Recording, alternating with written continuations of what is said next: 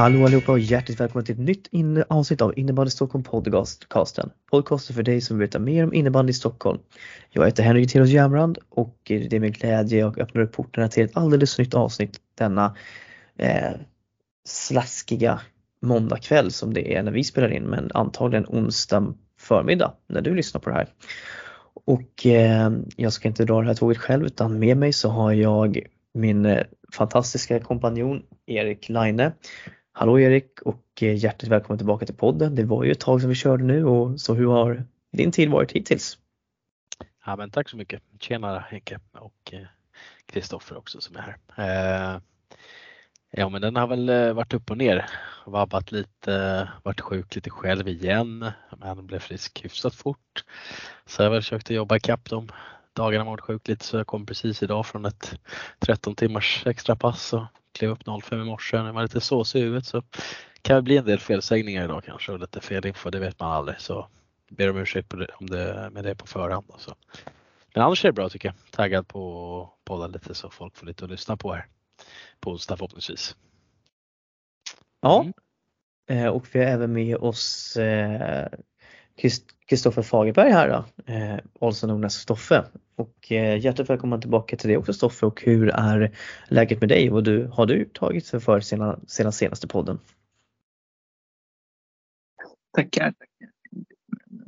Det är bra med mig. Uh, har väl uh, ja, spelade innebandy igår istället för att kolla på VM-finalen i fotboll.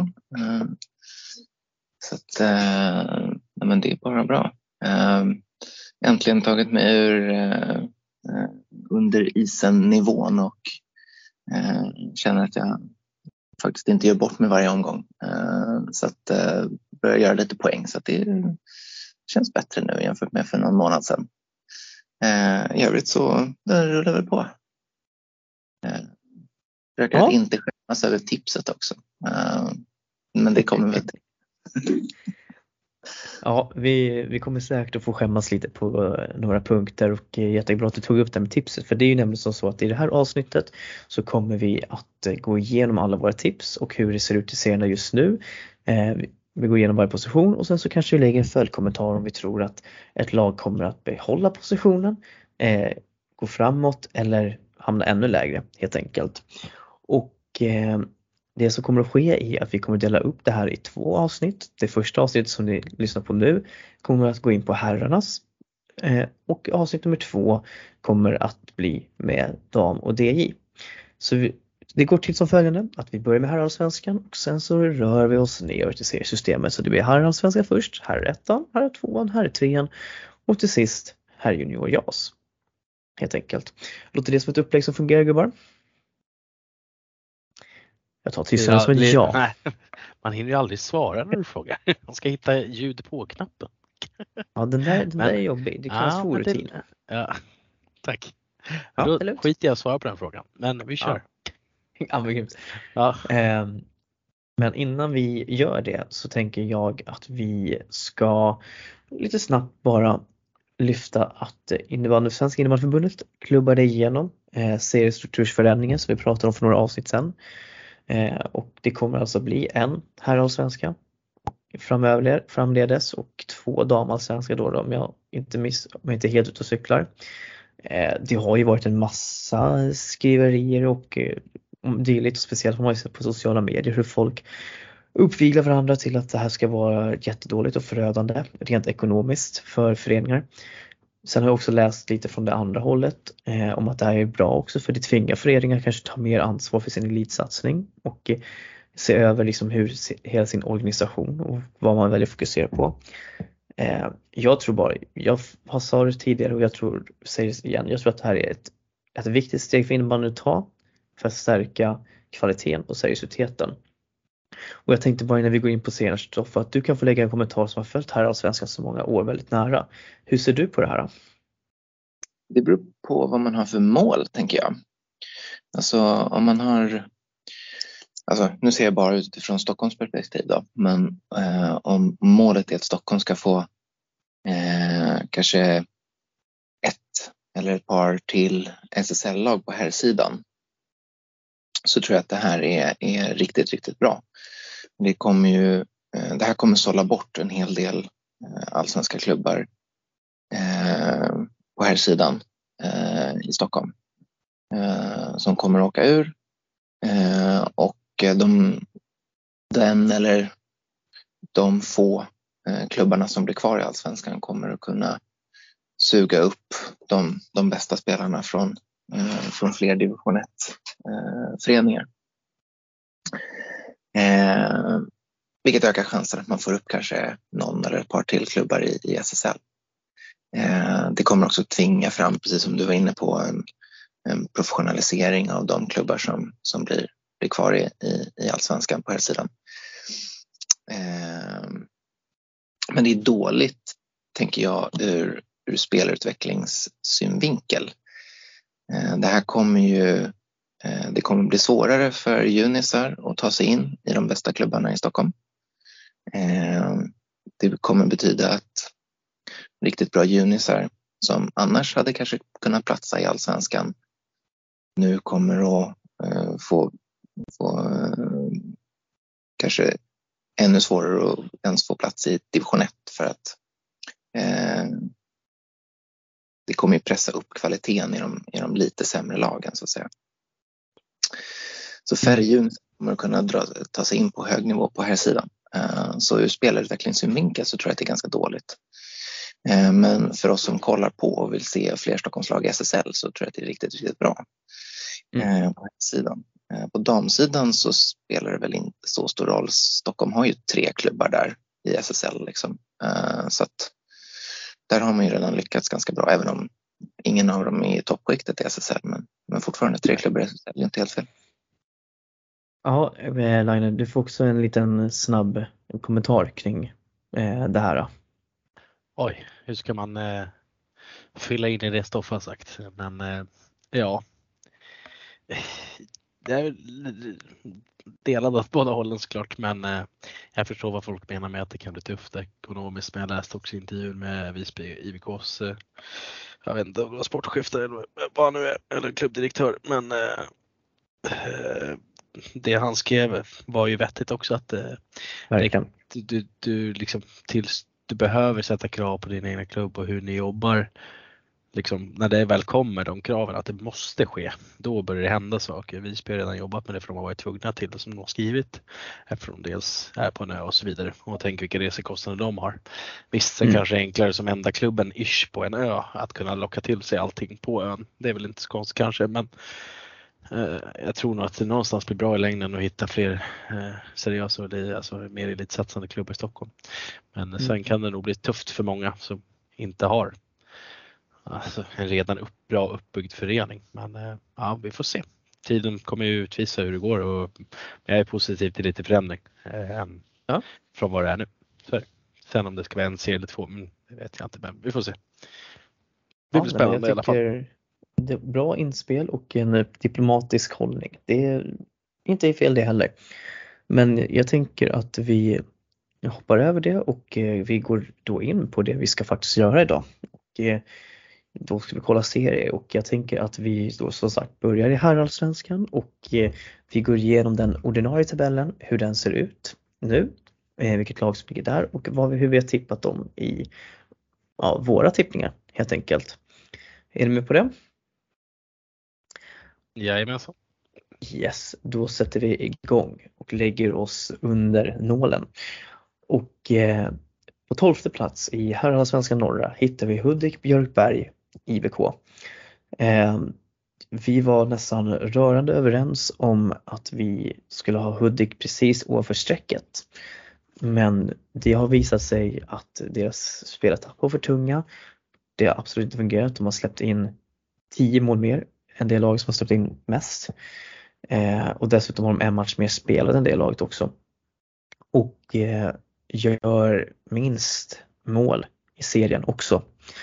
Och eh, jag vet inte, jag, jag, ser ingen ljusning för Hudik Björkberg i det här utan de kommer väl att hamna sist.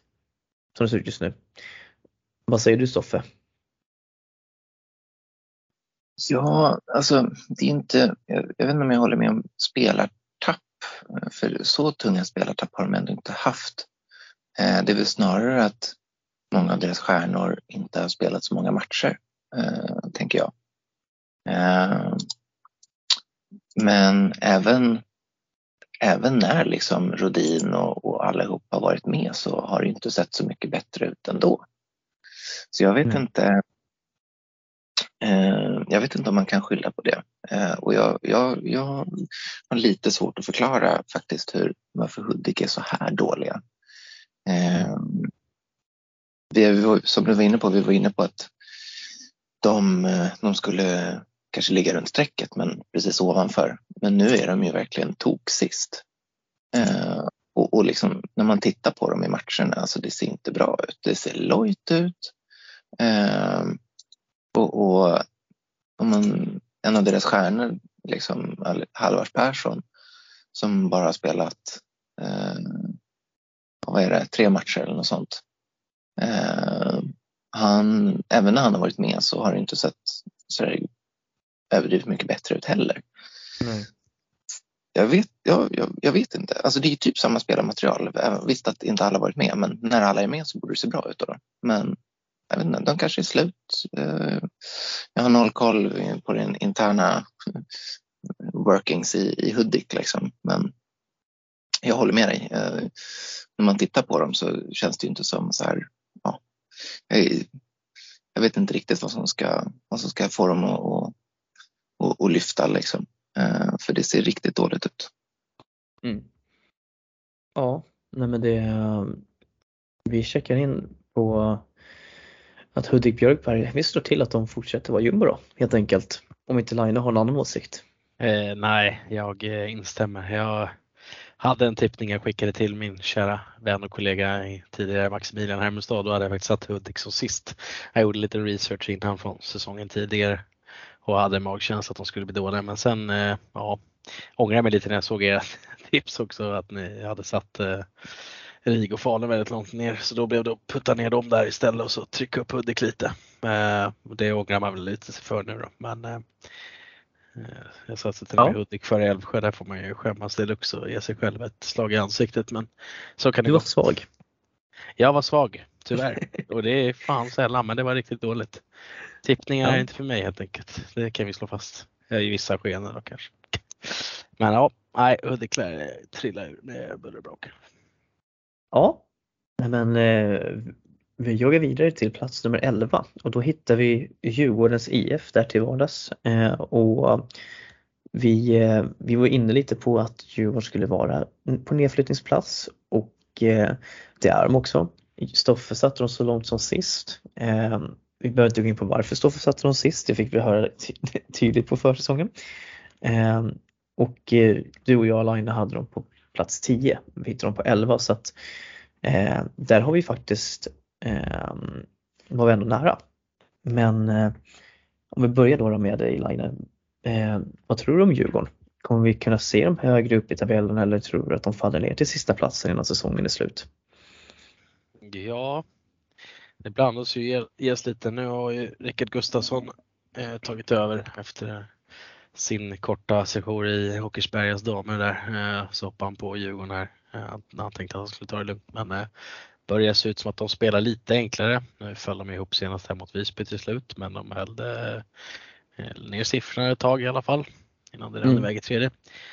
Har väl inte liksom, har inte rosat marknaden på värvningar direkt heller. Nu senast kom Lukas Sornjoki från division 2, Tungesta, får spela med sina VO-kompisar Sebastian Andersson och Kristoffer Wiklund hade väl inte världens bästa debut kanske. Men eh, ja, Djurgården gör väl som de flesta lagen som ligger långt ner och försöker stoppa blödningen lite. Eh, det kommer vara tajt tror jag till slut. Det, det är ju frågan att vinna de här viktiga matcherna till slut mot Tullinge och Sirius och sådana och Hudik. Eh, mm. Se om man kan glänsa lite mot de andra lagen. Men de andra lagen känns lite bättre spelmässigt än vad Djurgården är. Men som sagt kan glänsa till ibland. Men Just nu så säger magkänslan nej, att det, att det blir för tufft till slut ändå. Eh, men det är ja. som sagt, allt kan hända. Vad säger du då Stoffe? Nej men jag tycker att... Eh... Det vet vi redan vad man ska säga. Eh, nej, jag, tror, jag, tror, jag tror också att de åker ur. Eh, men Eh, jag tycker ändå att det sett mycket bättre ut sen Gustafsson tog över. Eh, de tog ändå poäng mot Bele Barkarby, eh, vilket jag absolut inte förväntade mig. Segern mot Tullinge kan ju lite skrivas av som att Tullinge är riktigt under isen just nu. Och Kristoffer Wiklund var riktigt bra den matchen också, ska jag säga. Det, det också. Men att ta poäng mot, mot Bele tyckte jag, det, det ja, jag blev riktigt impad av, av, av, den, av den insatsen. Eh, men eh, frågan är så här, kommer de ta sig förbi Sirius? Tullinge kan jag, jag kan se dem ta, ta sig förbi Tullinge om inte Tullinge rycker upp sig. För de är riktigt dåliga just nu. Men ska de nå Sirius? Alltså det, det är möjligt, men inte troligt skulle jag säga. Så jag, jag, jag skulle säga att de åker ur.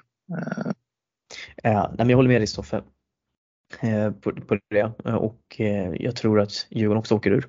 Och jag tror att de kommer ligga kvar på elfte plats men jag tror att det kan bli tajtare kanske än vad man hade trott på förhand. Och det är ju för att konkurrenterna inte är tillräckligt, har varit så bra som vi har trott egentligen.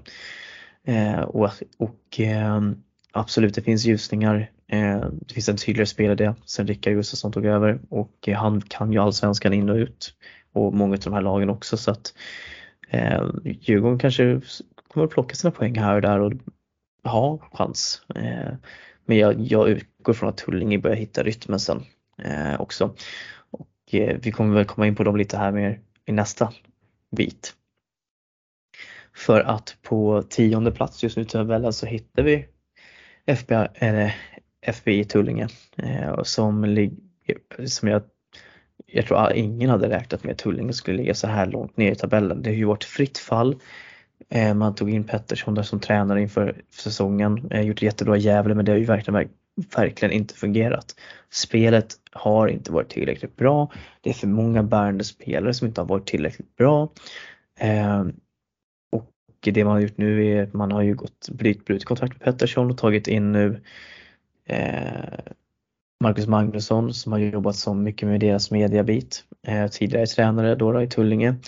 Exakt. Och Jakob Eriksson som ja, har tidigare varit i föreningen väldigt länge och flera över 200 A-lagsmatcher eh, som spelare och vi får se hur den lösningen kommer att hjälpa Tullinge framåt och eh, alltså man har kvar David Grossman då som assisterande tränare fortfarande men jag jag vet, jag vet faktiskt inte. Jag, jag är lite skeptisk men jag hoppas ju såklart på att Tullinge rycker upp sig eh, och håller sig kvar. Jag tycker de har på tok för bra spelarmaterial för att åka ur. Men eh, Stoffe, vad, du har ju varit, in, var inne lite på Tullinge här. Vad, eh, vad tror du? Får vi se dem högre upp i tabellen eller samma placering eller kan de bli, ett, ja, bli omsprungna av Djurgården här?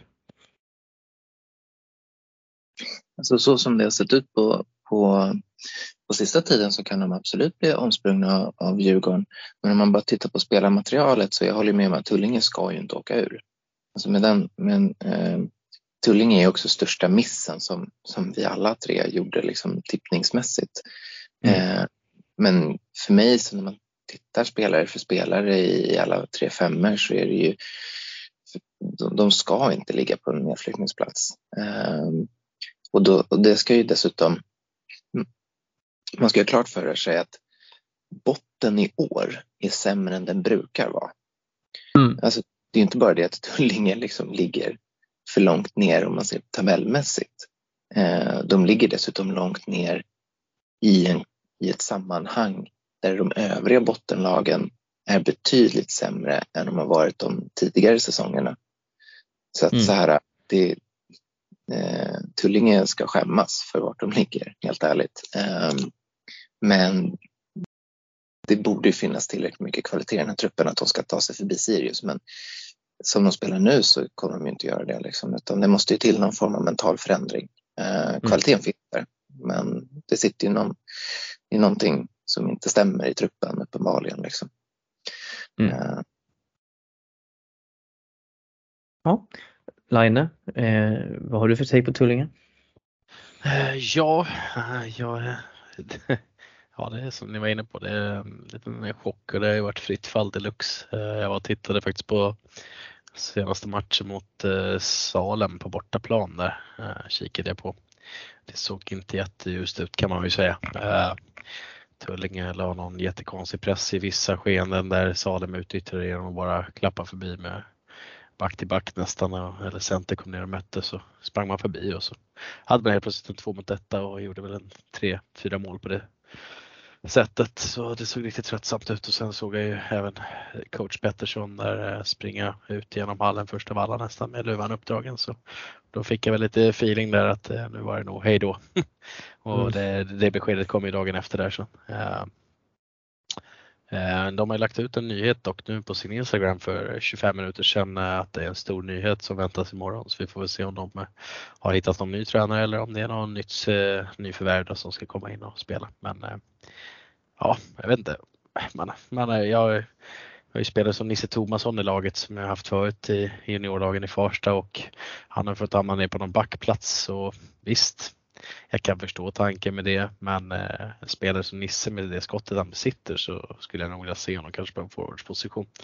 Eh, sen kanske konkurrensen är lite annorlunda där men eh, det är väl lite av grejerna som kanske inte riktigt stämmer. Sen visst, vissa vill ju skola sig om ibland, men jag vet ju vad man kan göra där fram och det Tullinge behöver kanske är att sprätta in lite fler mål och sådär. Men överlag mm. så har det sett ganska tröttsamt ut och eh, ja, ingenting har ju funkat så visst. Ja, det går väl inte ja. att ändra allt för mycket heller så. Men eh, mm, vi får se om de får ihop sig. Men nu börjar ju Salen dra iväg. Eh, och det enda de har framför sig liksom att komma ikapp till Sirius och sen hålla Djurgården och Hudik bakom sig. Så Ja, de får se till att inte uppförsbacken blir för lång nu så de får ta en ordentlig jul här och sen börja tugga sig ikapp efter nyår. Ja, det ska ja. sägas. Så de mötte ju Sirius här och torskade eh, 2-6. Nu var det i och för sig ganska jämnt fram till att Sirius smällde in två, två bollar i öppen eh, bur i, i slutet. Men eh, det var ju, eh, eh, även om det var eh, jämnt så var det ju liksom det var ju inte så att Tullinge var det bättre laget liksom. Eh, utan det var ju, Sirius vann ju tycker jag välförtjänt. Eh, mm, ja, där har du en av de matcherna de verkligen hade behövt vinna. Men, eh, exakt. Mm. så att så här, och det är ju eh, under den nya eran så att säga. Eh, så att å andra sidan, de hade väl då kanske en vecka på sig att, att, att förändra saker och ting så det är kanske inte världens längsta tid. Nej fortfarande. Det var... två, två mål på hemmaplan mot ett Sirius som går dåligt liksom. Då blir man ju lite så här, vad fan är det som händer liksom? Jo, men exakt. Det brukar vi se göra i alla fall över 6-7 mål någonstans. Men, ja. ja, och det var väl därför som man ville ändå få det där eh, bytet gjort redan innan Sirius matchen nu så att man inte liksom skulle ge en chans i alla fall. Men det är ju helt enkelt bara insett, Tullinge, det är för dåligt i år. Eh, helt ärligt, det är ju ni borde kunna så mycket bättre utifrån eh, det spelmaterialet som ni har. Helt enkelt. Så att vi lämnar Tullinge och plats 10 där igen och går vidare i tabellen till plats nummer 9 där vi idag ser nämnda Sirius IVK och eh, vår tippning löd att eh, jag, Stoffe, hade Hudik på nionde plats och Line du hade Älvsjö på nionde plats och eh, vi får ju bara konstatera så att det är att skämmas där då. då. Eh, och eh, Sirius, det är smärtsamt lite ändå att se Sirius också ha fallit så långt ner i tabellen från att ha varit SSL eh, förra året. Eh, där har vi också haft en del spelartapp, men man har ju ändå liksom duktiga spelare. Jag tänker främst på till exempel eh, Kasper Broby där då, som ändå fortfarande är en väldigt högklassig spelare på allsvensk nivå. Men ja, Sirius, vad, vad ser vi där? Är det ett lag som kommer att avancera uppåt eller känns det som att de ligger ganska befästa där de ligger just nu? Att det är där vi kommer hitta dem? Line, om du börjar den här gången då. Ja, vad ska man säga om Sirius? Eh, jag är också så väldigt upp och ner lag. Eh, jag vet inte vad man ska säga om truppen egentligen heller. Det finns ju potential i vissa och som du nämnde Kasper Broby, viktig pusselbit, även Mikael Jansson som gör en del poäng. Men det räcker liksom inte riktigt till. Ja, jag vet inte, det tog hårt på Sirius som klubb och åka ur SSL verkar som. Och, ja, jag vet faktiskt inte riktigt vad, vad jag ska tro. Jag, jag, jag har inte så mycket på Sirius faktiskt så nu får jag nog lämna över till Stoffe kanske. Men eh, ja, det blir väl en fight där mot eh, Tullange, Tullinge kanske. Vi får se vad som sker. Eh, men eh, take it away Stoffe. Mm. Ja, Stoffe. Han la över ordet till dig och du får ta ordet. Alltså, vi, vi, det här är ju en liten miss ändå. Vi hade dem ju lite högre upp. Vi hade väl sjua var väl gemensamma tipset. Mm. Eh, så det är väl inte någon jättemiss tippningsmässigt. Eh, men eh, jag, jag hade förväntat mig mer ja, framförallt de lite yngre spelarna i Sirius som absolut inte nådde upp i SSL-nivå förra säsongen. Men jag trodde någonstans att att de kanske spelarna kanske skulle må bra av att komma ner en, en, en nivå och att de kanske skulle kunna blomma ut lite mer än vad de har, eh, har gjort. Eh, och sen trodde jag också mycket mer på att jag trodde att Kasper Broby och, och Mikael Jansson skulle ha mycket mer lekstuga än vad de har haft. Eh, mm. Så att eh, nej, jag, från min sida så tror jag väl att jag, jag tror att jag övervärderade helt enkelt eh, eh, spelarmaterialet. Eh, så. Eh, de var ju chanslösa i, i SSL liksom. Eh, men jag trodde ju att de skulle klara sig bättre än vad de har gjort i, i allsvenskan. Eh, så. Men de är väl inte, jag tror inte de är bättre än så här. Helt enkelt. Nej. De, lär väl, de lär väl ligga där någonstans och kämpa om, om nedflyttningsstrecket liksom. Ja, nej men väl sagt. Vi eh, bockar av då, då eh, och så kommer vi till den positionen som vi faktiskt har satt i år. Och det är Salem. Eh, Salem som började väldigt trevande, väldigt oroväckande får man ändå säga. Har ju ändå börjat verkligen hitta sitt stäm på saker, saker och ting och eh, går ju faktiskt ändå helt okej okay nu. Eh, det här unga laget fortsätter att växa och eh, få rutin. Eh, Jon Lindström visar återigen magi med hur han kunde kliva in och vända trenden. Och Salem vill väl ha ett livstidskontrakt med honom nu eller vad säger du Stoffe? Ja, men det är så typiskt liksom. Eh, när, eh, så fort eh, Lindström lämnar eh, så måste Salem kämpa för sitt liv. Eh, och så fort han kommer tillbaka så är det ett superstabilt allsvenskt lag. Liksom. Eh, eh, så jag har livstidskontrakt på honom men alltså han måste ju vara bland de, mest, bland de bästa tränarna i, i, i Sverige. Alltså. Med tanke på hur stor skillnad det är på Salem med och utan honom så är det ju, ja, det är, det är någon form av magi i det där skägget. För nu ser det ju riktigt bra ut. Även om jag kollade det på Falun-matchen i, i, i helgen och även om Falun har, ja, har väl kanske inte den bästa formen just nu Eh, så alltså det var, det var kul att se, se Salem. Eh, sjukt stabila i, i defensiven och riktigt eh, effektiva offensivt. Liksom. Ehm, ehm, och sen är det ju, fortsätter man att förundras över hur, ja, hur folk kan fortfarande ha svårt med Salems man-man-spel. Ja det känns som att så här, varje år så tänker man att så här, men nu borde ju tränarna ha liksom tänkt igenom hur, hur, hur de ska hantera salen. Liksom.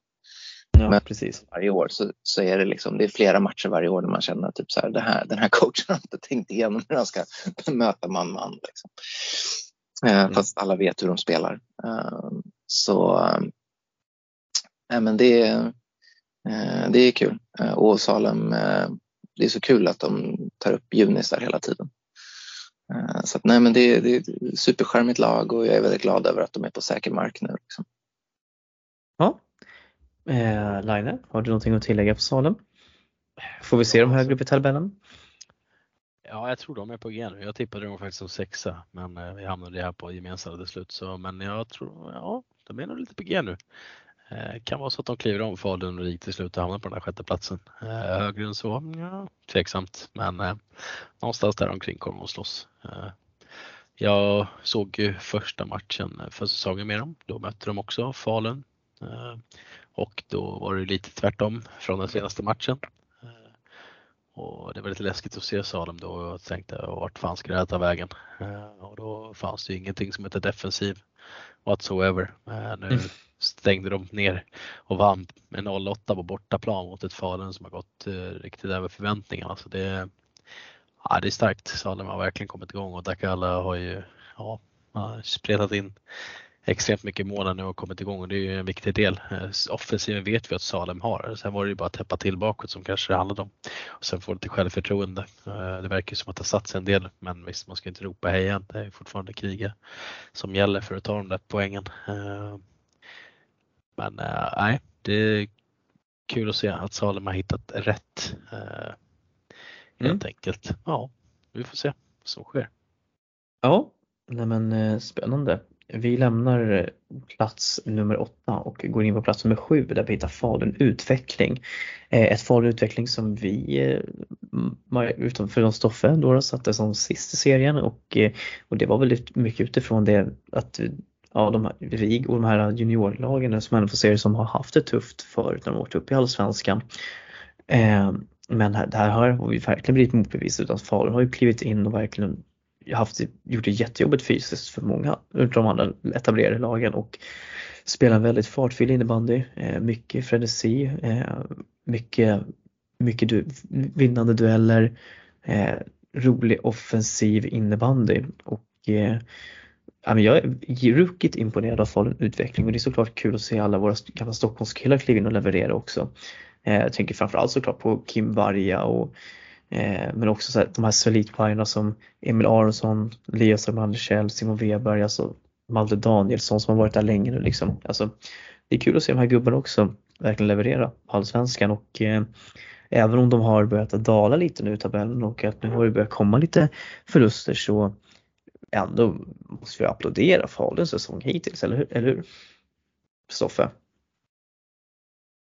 Ja, verkligen. Ehm, det här var väl kanske det laget, ja, det var väl de här och RIG som jag hade absolut sämst koll på och det är väl inte så konstigt då att man missar i tippningen. Ehm, jag hade sett en match med dem bara, ehm, streamade med tveksam kvalitet eh, en av deras kvalmatcher förra säsongen.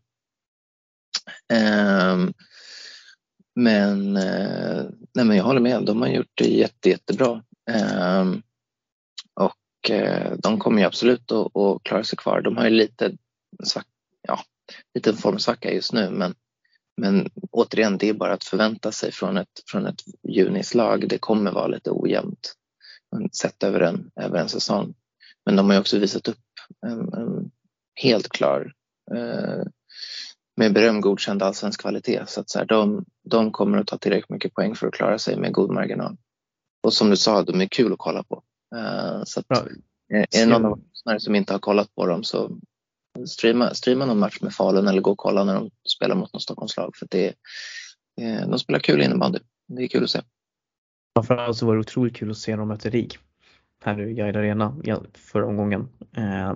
Det var en, rikt, det var en riktig holmgång. De följdes åt båda lagen och sen så gjorde RIG ett litet ryck där i tredje perioden men annars var det ju otroligt kul att se de här två plantskolorna mot varandra. Ändå och, måste jag och, säga. Och pelaren i mitten.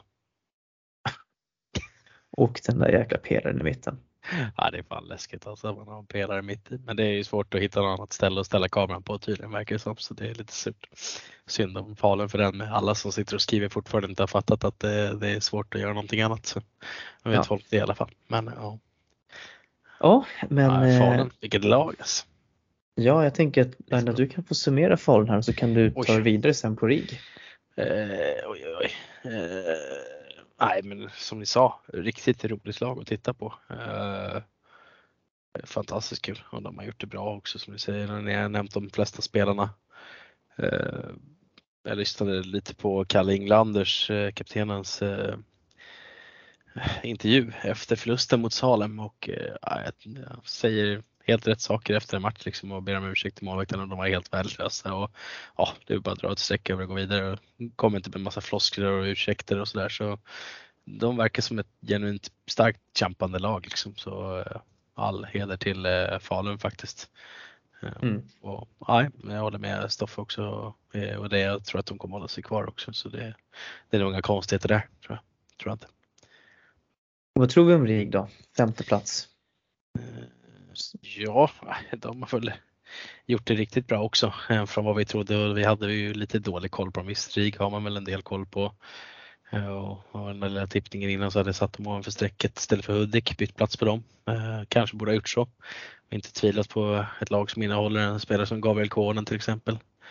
Och Zacharias Ulriksson. Men eh, ja, nej, vi kommer ju också göra det som krävs för att hålla sig kvar. Eh, vi ser ju också att de har spelare som håller på eh, bra allsvensk nivå helt enkelt. Och sen är det ju bara frågan om det blir femte, sjätte eller åttonde plats. Eh, om inte Älvsjö börjar tappa lite i tabellen till slut och folk kan börja närma sig den där femteplatsen. Men, mm ja, framförallt så tycker jag att det är så här spelare som ja, Oskar Magnusson och Arvid Esse som verkligen ja, har visat upp att de håller allsvensk nivå. De har ju varit brutalt bra. Ja, Magnusson har ju fått bra kvitto på det och fått kontrakt med Storvreta nu så det, det... Är väl också klar för Storvreta? Ja men precis. Esse vet jag inte vad han skrivit på någonstans men, men eh, det kanske dröjer lite där. Men ja. nej, riktigt bra spelare. Ja, men vi måste verkligen som sagt, vi lyfter på hatten för både Falun och RIG som gör fantastiska säsonger. Eh, mm. Riktigt bra.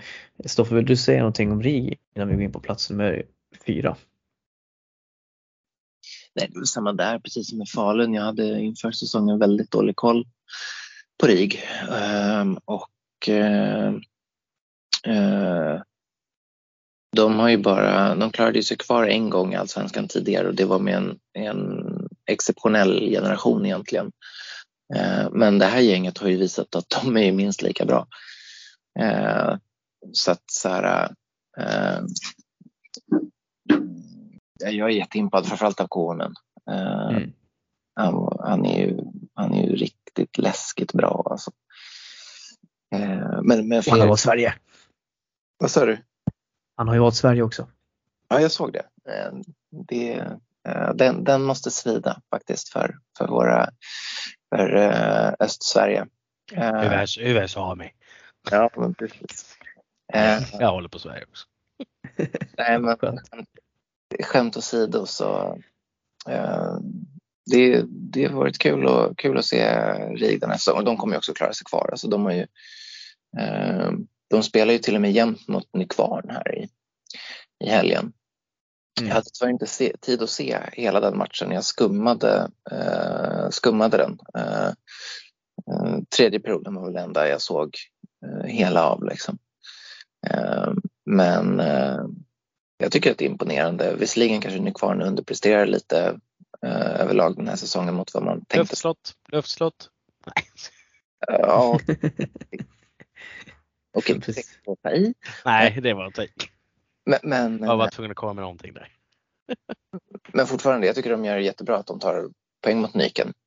Um, och, ja, men det, det, det är kul att se dem. Uh, kul att se utvecklingen också. Jag tycker att det ser jag tycker att de växer in i, i allsvenskan dessutom så att jag tror att de, är det något lag som ska nå femteplatsen eh, och Älvsjö så är det nog RIG.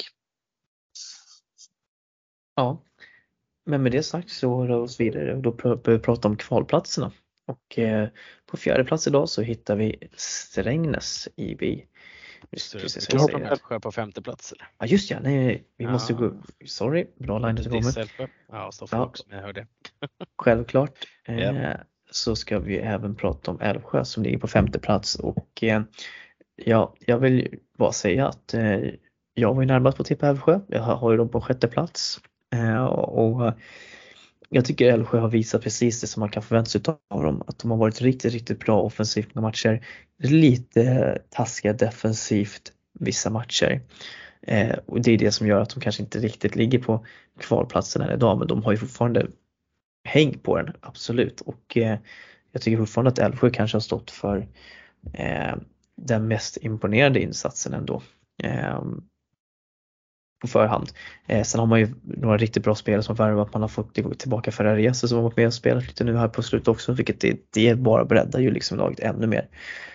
Eh, Gavelin har ju varit så pass bra som man har velat. Eh, Gonzales Palm jättebra. Man har även fått bra utbyte på sina breddspelare. Victor Nensén, eh, Simon Lundin, eh, Nensén, inte Nensén menar jag. Eh, eh, Olof Berggren menar jag. Du är det? Ja, jag blev lite orolig att han Ja, hade kommit tillbaka till Älvsjö. Ja, nej, utan eh, klassisk namedropping. Nej, men eh, Näsén spelar ju Tyresö såklart och ingenting annat eh, för protokollets räkning. Eh, men jag tycker man har fått, just att man har fått utväxling på de här breddspelarna. Tycker jag har varit nyckeln egentligen. Eh, vad, hur ser du på Älvsjö Line? Nej, jag håller med dig. Herregud. Eh, läskigt bra. Eh, nog för att jag trodde att det kunde gå okej. Men så här bra, det trodde jag verkligen inte och de har imponerat verkligen. Eh, det har de. Eh, nu är det lite synd här i igår spelade de match va? Mm. Eh, att Gavelin klev av med knäskada där. Eh, Han har haft lite problem med knä och såg riktigt, riktigt illa ut när jag såg reprisen. Han fastnar liksom lite med foten och den viker sig lite och knät studsar liksom eller hoppar till liksom. Vi får hoppas att det går bra där eh, och att det inte blev någon för stor grej. Men eh, det här är en viktig pusselbit för Älvsjö. eh. Med sin, med sin rutin och ledaregenskaper och sin power ute på banan. Men eh, överlag så har Älvsjö gjort det riktigt bra. Jag tror att de kan göra det bra utan Gavelin också men eh, ja, föll ihop lite senast på Barkarby till slut men eh, det är lite skillnad mellan de lagen. Men då, nej, det, det är sjukt att de är uppe och nosar på topp 4. Det är ri- riktigt, riktigt bra. Och de eh, lär ju fortsätta kriga om den där platsen mot eh, till exempel Strängnäs som eh, kommer på fjärde plats till slut. Ja, Stoffe, hur ser du på Älvsjö? Nej, men jag eh, håller med. Liksom. Alltså, det är, de har verkligen eh, överraskat. Nu har de inte kanske värsta jättestora skillnader mot vår tippning men, men eh, fortfarande de har varit bättre än vad jag trodde att de skulle vara. Framförallt så tycker jag att de har klarat av defensiven eh, bättre än vad jag förväntade mig. Jag trodde det skulle vara mer svängdörrar bakåt än vad det har varit. Mm. Eh, nu klappade de igenom som, som Line sa mot Bele men Bele var bra också. Bele var riktigt bra. Eh, och det är ingen skam att torska mot ett bra Bele. Eh, Älvsjö vann ju eh, eh, första matchen mot Bele den här säsongen. Eh, så att jag menar Älvsjö är faktiskt det enda lag som har vunnit på ordinarie tid mot Bele. Eh, så att så här, Precis.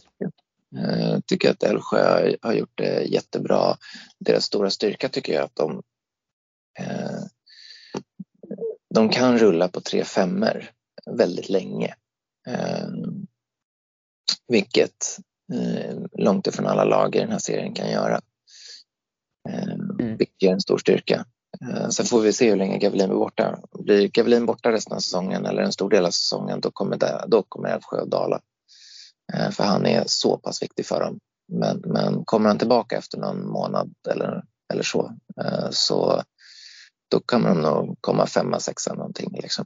Men de kan nog dratta ner ett par, tre placeringar om det är så att Gavelin blir borta en längre period. Men ja, vi får se. Men, eh, tack för den taken. Vi tror i alla fall att Älvsjö kommer hålla sig kvar och att de håller sig kanske runt de regionerna som de ligger på just nu. Jag tycker ändå att det känns som på förhand att den här topp femman känns ganska, ganska etablerad ändå.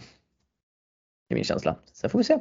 Ehm, ja, vi går vidare då, då till plats nummer fyra och då har vi kvalplatserna och då hade vi ju då satt till stor del Bele Barkarby där och till vardags hittar vi Strängnäs. Eh, vi har ju satt Strängnäs som trea och eh, det som jag ändå kan säga är att vi, vi, har, vi har just nu satt topp fyra utifrån vår tippning med, med, lite- med lite olika placeringar. Men eh, ja, Strängnäs, vad säger vi där? Började väldigt starkt serien. Inte kanske varit lika, lika bra nu eh, på slutet men fortfarande eh, ett topplag helt enkelt. Eller vad säger du Stoffe? Ja, men jag tycker väl att de, de, de presterar ungefär så som jag tänkte att de skulle prestera. Eh, det är ett bra lag. De, kom, de ligger fyra, de kommer sluta topp fyra. Exakt position oklar, men topp fyra. Liksom. Eh, eh, så att jag, nej men, det, så länge Adam Nilsson håller sig frisk så är det inga problem. Nej, precis. Ehm, jag har inte heller så mycket mer att säga om Strängnäs egentligen. Som, precis som du säger Stoffe, det, de gör det de ska. Och, eh, har du någonting mer som du vill bidra med kring Strängnäs eller är vi tråkiga där Laine?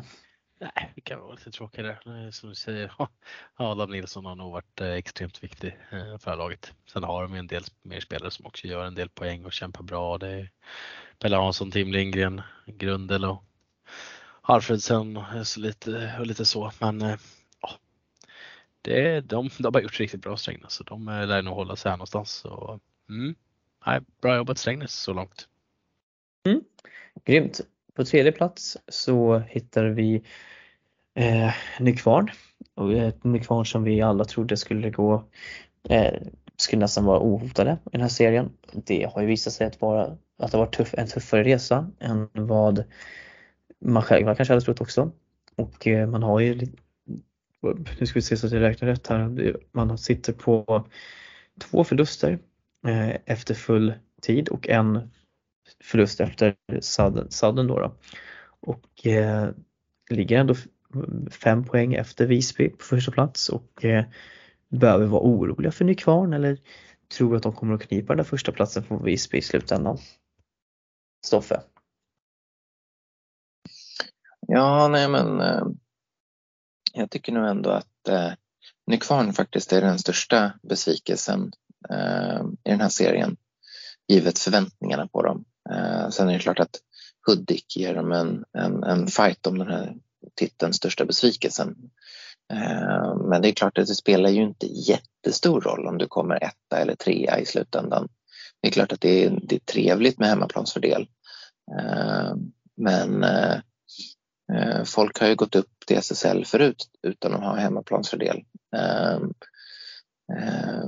Men alltså det, de, det de föll på förra säsongen var ju att deras backar inte höll måttet i kvalet. Och den här mm. säsongen så har de ju ändå bättre backspel. Eh, det måste man ju, eh, de har ju alltså Gustav Sandberg är ju en jättebra värvning till exempel och sådär. Så att, eh, de har bättre backspel. Eh, de har ju värvat liksom igen.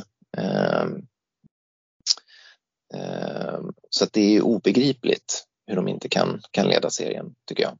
Ehm, eh, jag menar, de vann ju ändå serien förra året och nu har de ett betydligt bättre lag på pappret. Mm. Så att så här, och jag, jag har sett dem, nu har jag ju för sig, jag, ja, jag såg ju de eh, Eh, delar, stora delar av matchen mot, mot RIG liksom, men i övrigt så har jag mest sett när de har vunnit så att jag, jag, jag kan inte riktigt sätta fingret på vad det är som som inte stämmer. Liksom. Eh, jag skulle behöva se någon, någon, någon förlustmatch med dem för att, eh, för att kanske ge en bättre analys om vad som har hänt i de matcherna där de har, har torskat. Liksom. Mot RIG när de bara tar två poäng så leder de ju ändå ut det till slut och där tycker jag är väl jag vill väl inte shamea Nykvarn i den matchen egentligen. Jag vill snarare hylla RIG för jag tyckte de var jättebra. Men, det, det är en approach vi gillar ändå. Uh, nej, så att uh, för mig, för mig jag, jag, jag, kan inte ge någon förklaring till varför de inte leder den här serien utifrån spelarmaterial de har. Så att, jag vet inte. Nej, alltså de, de gör ju mycket mer mål än, än de som ligger eh, de gör ju fjärde, tredje mest mål i serien. Det är ju egentligen bara RIG bakom som är nära. Eh, och eh, de håller väldigt bra defensivt också. De släpper bara in 55 mål till exempel. Så att, eh, jag tror att det, jag tror Nykvarn kommer att greppa sig eh, och kommer att kunna kliva upp. Sen ser Visby riktigt starkt, starkt ut, men vi kommer ju dit. Men först ska vi gå in på vår andra plats och eh, då ligger det just nu Bela Barkarbilar på andra plats och eh, vi höjde ju tecknen, frågetecknen för dem i och med att de var, fick skadorna där på Eh, på Seameister eh, i början av säsongen. Man tappade några bärande breddspelare. Och, eh, men eh, Madani och Christensen fortsätter att lägga det här laget på sina ryggar och tar dem framåt och eh, ja, Bele, det känns som att det ska mycket till för att de inte ska gå till kval i alla fall. Eller vad säger du Stoffe? Ja, alltså jag är väldigt positivt överraskad över Bele. Eh, Madani Christensen eh, är ju en sak, men det som är imponerande tycker jag är andra femman. Eh, mm. där, det var väl där man hade de största frågetecknen. Precis. Och de har ju verkligen överträffat alla mina förväntningar i alla fall. Och, eh, jag har ju hyllat Fredrik Holm eh, flera gånger förut under de här eh, hösten. Eh, mm. Men han har ju höjt sig något enormt jämfört med, med tidigare prestationer i Allsvenskan. Och, eh, och sen så de här nya unga eh, backarna som de har fått in som verkligen bara helt plötsligt har slagit igenom. Nej, men så att, jag tycker det ser, ser jättebra ut. Sen Okej, okay, slå igen. Melker Jakobsson var bra i Visby redan eh, så att det väl fel att säga att han slår igenom nu. Men han har varit jättebra också. Eh, eh, men det är kul att man lyfter fram alltså, Karl Theorén till exempel. Och, nej men alltså det, det är kul. Jonas Wetterstrand har ju också varit riktigt duktig för dem. Det vet man som spelar. Det är senior. Absolut. Ehm, men det jag tycker har framförallt har, har höjt dem jämfört med tidigare år tycker jag är, är, är backspelet. Eh, det är fortfarande inte så att vi, så här, det är fortfarande inte så att Bela är, är, är målsnålt bakåt men det är ändå så att så här, de eh, vad är de nu? Det är väl fjärde bästa defensiven liksom. Ehm, och de brukar ju knappt vara topp topphalvan när det gäller försvarsspelet. Liksom. Nej, precis. Och när man ser dem så det ser mycket tryggare ut defensivt än de har gjort de tidigare säsongerna och det gör skillnad. Mm. Eh, för det gör ju till exempel att en match som, som i helgen mot Älvsjö, de kan städa av Älvsjö med 10-3 istället för att det ska bli 10-7 eller 10-8 liksom. Mm. Så att, nej men det, jag tycker att det, frågan är inte om Bele kommer att missa slutspel utan frågan är om de kan ta Visby eh, till första platsen eller inte. Liksom. Ehm, det blir väl, jag tycker det blir väldigt spännande mellan Nykvarn, Bele och Visby om, om vem som vinner serien. Ehm, och jag, vi tippade ju Bele topp fyra men jag tror ingen av oss trodde att de skulle vara så här nära toppen poängmässigt. Ehm. Nej. Ja, verkligen inte. Jag håller helt med dig. Eh, enormt imponerande och eh, eh, att just att man, vad det räcker till också bara, bara få lite, lite förbättring på defensiven som har fått. Den lilla förbättringen gör att de ser mycket stabilare ut. Men Line, vad, vad ser du på Bele innan vi tar Nej men helvete vad bra de är. Ja. Nej, det är helt otroligt faktiskt. Det, det, är läskigt. Man kan ha, vad är det, det är fem spelare som ligger över tvåsiffrigt bara i poängproduktion och så ligger man där man ligger.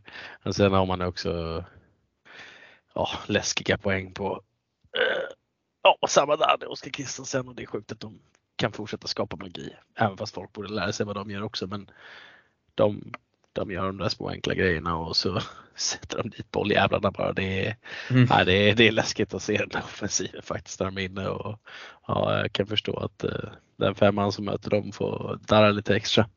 Och sen håller jag väl med Stoffe om att vi får väl se hur långt det räcker. Det är inte helt omöjligt att de kliver om Visby och sen hänger kvar där uppe. Uh, så är de lite smått kaxiga på Twitter och sånt där också. Det är lite roligt att se faktiskt. Man ska vara lite grisiga men det, det är roligt. Jag hade förväntat mig en lite stökigare match mot Älvsjö när de kanske är lite samma skrot och korn där men uh, var det Bele som visade att de har hängt i Allsvenskan lite längre då. Uh, men nej, big up till Bele Barkarby alltså. Herregud.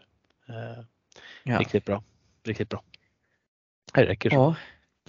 Och sen så har vi då seriesuveräna Eh, Visby, inte förlorat en match alls i år. Eh, eller jag tror, tror inte det i alla fall. Eh, Nej, det stämmer. De har en, de har en förlust i sadden. Ja, det stämmer. Men eh, de har tagit poäng i samtliga matcher i år. Eh, gör näst mest mål, släpper in näst minst mål i serien.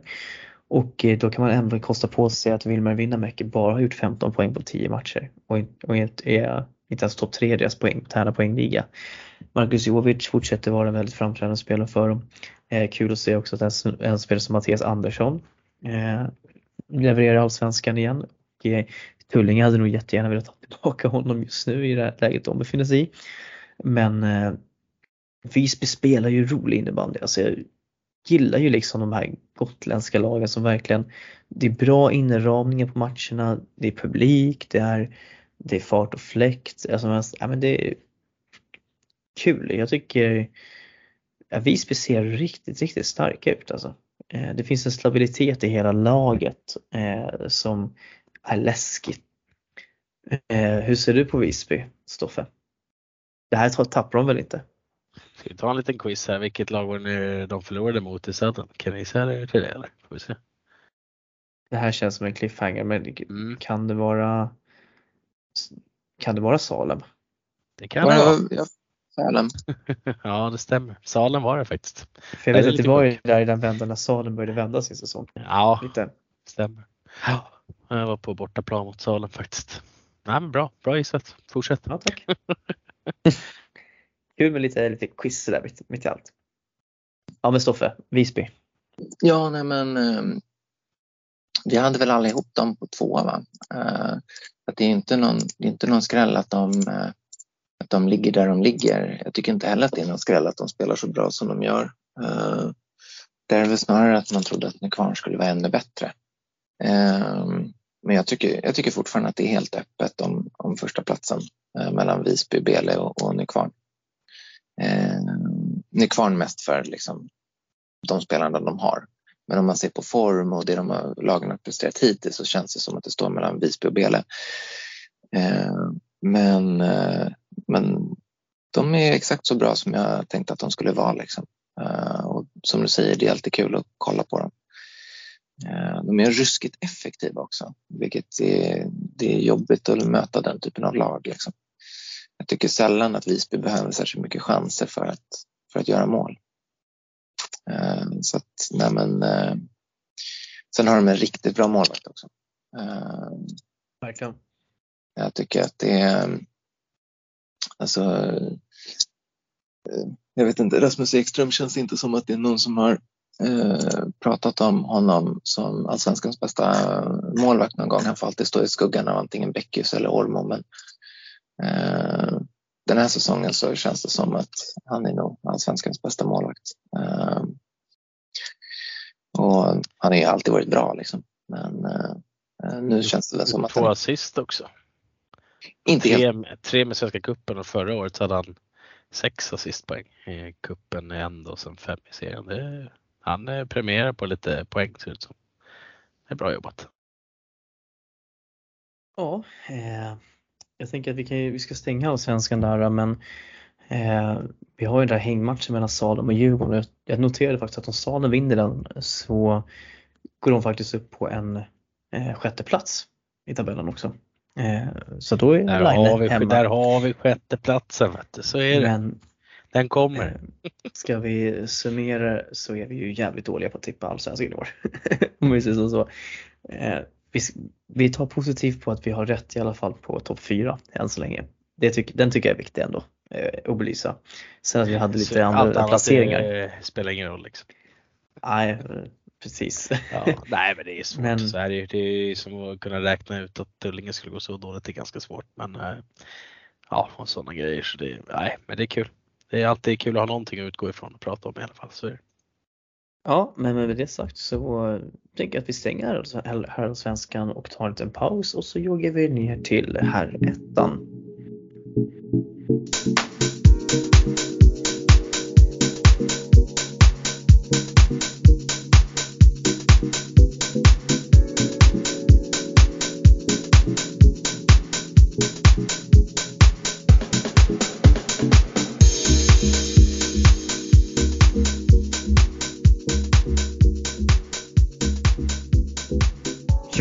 Välkomna tillbaka och nu sätter vi igång med herrettan och eh, när man ska summera herrettan så har vi verkligen haft några, någon, ö, några ögonhöjare, eh, några resultat som verkligen blivit motbevisade. Eh, och, eh, Ögonhöjare? Ja, vad fan vill du? Ögonbrynshöjare eller vadå? Höjer på ögonbrynen? Nej, jag var tvungen att Jag dog. Förlåt. Jag klarar inte mer. Jag är för trött. Ögonhöjare. Okay. Sådana här ljusningar, vad fan är det för jävla ord? Finns det i ordboken eller? Okej, okay. Det finns vissa lag som har gjort det avsevärt bättre än vad vi, än vad vi hade förspått och det finns vissa lag som kanske har gjort det sämre än vad vi har förspått helt enkelt då, då bara för att Line då ska känna sig nöjd. Ehm, och, eh, det här ska absolut vara kvar efter klippning. Ja, jag kommer absolut inte klippa bort det. Ja, så att, eh, Okej, det här är liksom lite, lite bortklippt material men det är så att varsågoda till er som lyssnar. Eh, men vi kör samma upplägg, vi går igenom nuvarande tabell upp och ner och går igenom vad vi tippar och så får vi se hur bra och dåliga vi har varit. Jag kan ju redan nu säga att jag på förhand kommer vara ganska, ändå relativt nöjd med det här. Eh, men om vi börjar då, då i, längst ner i botten så hittar vi Balrog på en tolfte plats och eh, vi hade alla satt Vallentuna där. Då. Och eh, där får vi börja med att pudla direkt och säga att Vallentuna har gjort en väldigt, väldigt mycket bättre säsong än vad, än vad vi förespådde. Eh, gick ut ganska starkt, eh, har ju då fallit sen under strecken, strecket nu efter halva serien. Eh, Balrog ligger längst ner och eh, det finns egentligen ingen ljusning. De har vissa matcher där de har ändå spelat ganska jämnt resultatmässigt men sen tappar de, de har ju torskat de här tunga matcherna som till exempel mot Hammarby nu senast. Eh, Eh, eh, Line, om du får börja här, ser vi att Balrog har någon chans att hålla sig kvar överhuvudtaget. Det är väl nästan eh, 10 poäng upp till, nej inte 10 poäng är det, men det är 8 poäng upp till strecket ändå. Ja, jag skulle, jag skulle vilja säga ja att det finns chans men ja, tyvärr så nu är det väl nog katten har väl använt sina nio liv helt enkelt. Nu är det väl dags att säga ja kanske för den här gången men eh, ja, det är synd. Det är ett lag jag har varit i och jag tycker ju om alla människor som är runt den här klubben så det, det är lite synd. Men eh, mm, nej, det, det ser mörkt ut tyvärr. Man släpper in för mycket mål. Ja. Eh, så enkelt Man gör ändå ganska okej okay med mål. Man släpper in för mycket. Ja men precis. Eh, man har gjort mer än Vallentuna och Hammarby skulle sägas och även till exempel Björklinge som ligger på en åttonde plats. Så visst, hade Björklinge och Nacke gått lite trögare i starten så hade nog Balder kunnat varit med och liksom haft en liten chans att vara nära strecket då. Men eh, just nu känns det lite too far far away men eh, mm, nej, eh, det blir tufft. Det blir tufft. På plats nummer 11 hittar vi Hammarby IF IBF och eh, Hammarby är ett lag som jag ändå har lite liksom haft som, som skrälllag. Eh, även om jag satte dem som 10 här nu då och inte 11 i grundtipset. Men eh, jag skulle säga som så här att man har man har haft en bra defensiv ändå i den säsongen. Jag tycker att 76 mål behöver man inte, gör man inte bort sig på. Eh, utan eh, problemet har ju varit att man är, man är på tok för dåliga framåt. Eh, man gör min, överlägset minst mål i serien och eh, har inte riktigt liksom man har inte kommit till. Och jag tror tyvärr att man, man åker ut för att man släppte Christian Edborn till AIK. Eh, han stod för mycket av den, mycket av stabiliteten där bak. Eh, så att eh, eh nej, jag tycker ser tufft ut för, för Hammarby. Eller vad säger du Line? Ja, nej det tyvärr ser det för tufft ut även fast man har varit lite på lite värvningskupper här och fått in lite spelare så blir det för tufft och jag tror även med Edborn så hade det varit tufft ändå tror jag tyvärr. Alltså, visst, mm. man hade nog kunnat rädda några matcher åt dem men jag vet inte om det hade räckt. Eh, allt beror ju på hur Nacka och Björkling kommer att spela kanske.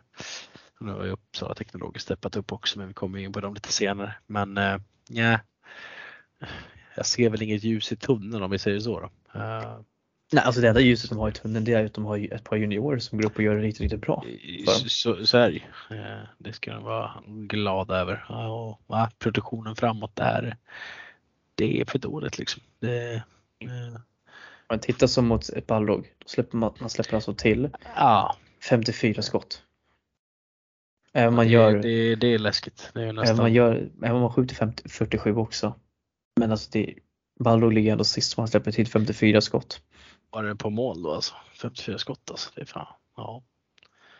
Det är sjukt. Jag fick, vad fick jag på mig? 64 en gång när jag stod här i tvåan med Tumba. Det, det var svettigt kan jag säga. Då fick jag jobba. Så, mm. Nej. Precis. Eh, ja, nej. Eh, Stoffe, vi har pratat lite här, Balrog och Hammarby på plats 12 och 11. Har du några inspel om dem? Ja, alltså. Ja, jag. Eh, jag övervärderade Står du och lagar mat? Nej, eh, jag var tvungen att gå igenom. Det där kände jag igen. Det där lät som en Billys panpizza på klara mikron alltså. Bara min tjockismage som kände det. Men eh, det kanske var fel.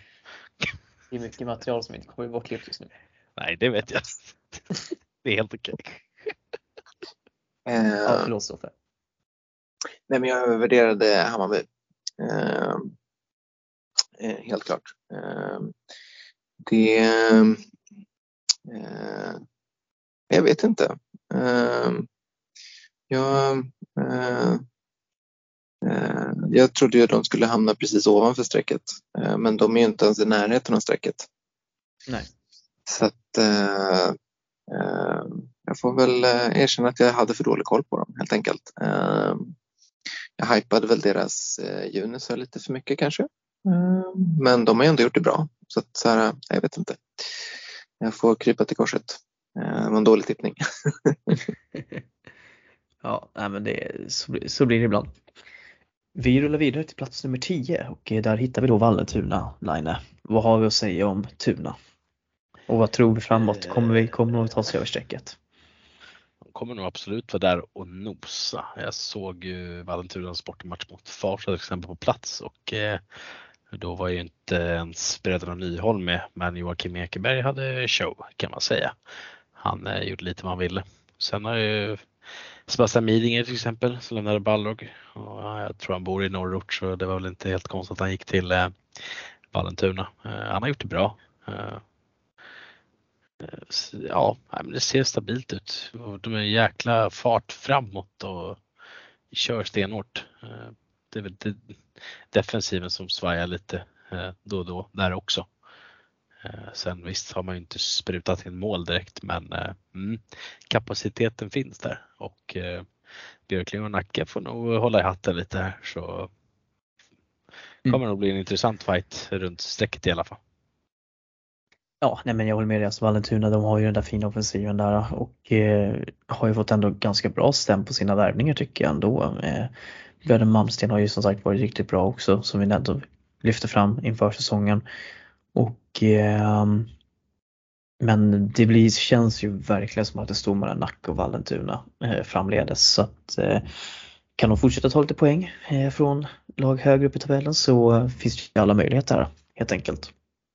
Och Linus Kollberg har ju spelat två matcher där också. Nu vet jag inte just Han spelade senast här men eh, ja, och gjort ett plus ett där på sina två matcher men eh, ja, får se vad han kan lyckas med. Ja. Ehm, har du någonting inspel där på eh, Vallentuna Stoffe eller ska vi gå vidare till plats nummer nio? Nej, Jag vill bara ursäkta mig med att eh, eh, jag tippade dem sist för jag hörde ett rykte om att bröderna Nyholm inte skulle lira så mycket. Eh, så eh, nu, eh, det gör ju en jätteskillnad. De är ju med hela tiden typ. Eh, Mm. Så att, eh, Ja. de kan klara sig men det, är ju, det ser tajt ut ändå. Eh, de, de presterar ju bättre än vad vi tänkte i alla fall. Ja det kan man lugnt säga. Men ja, det eh, falska rykten alltså, inte kul alltså.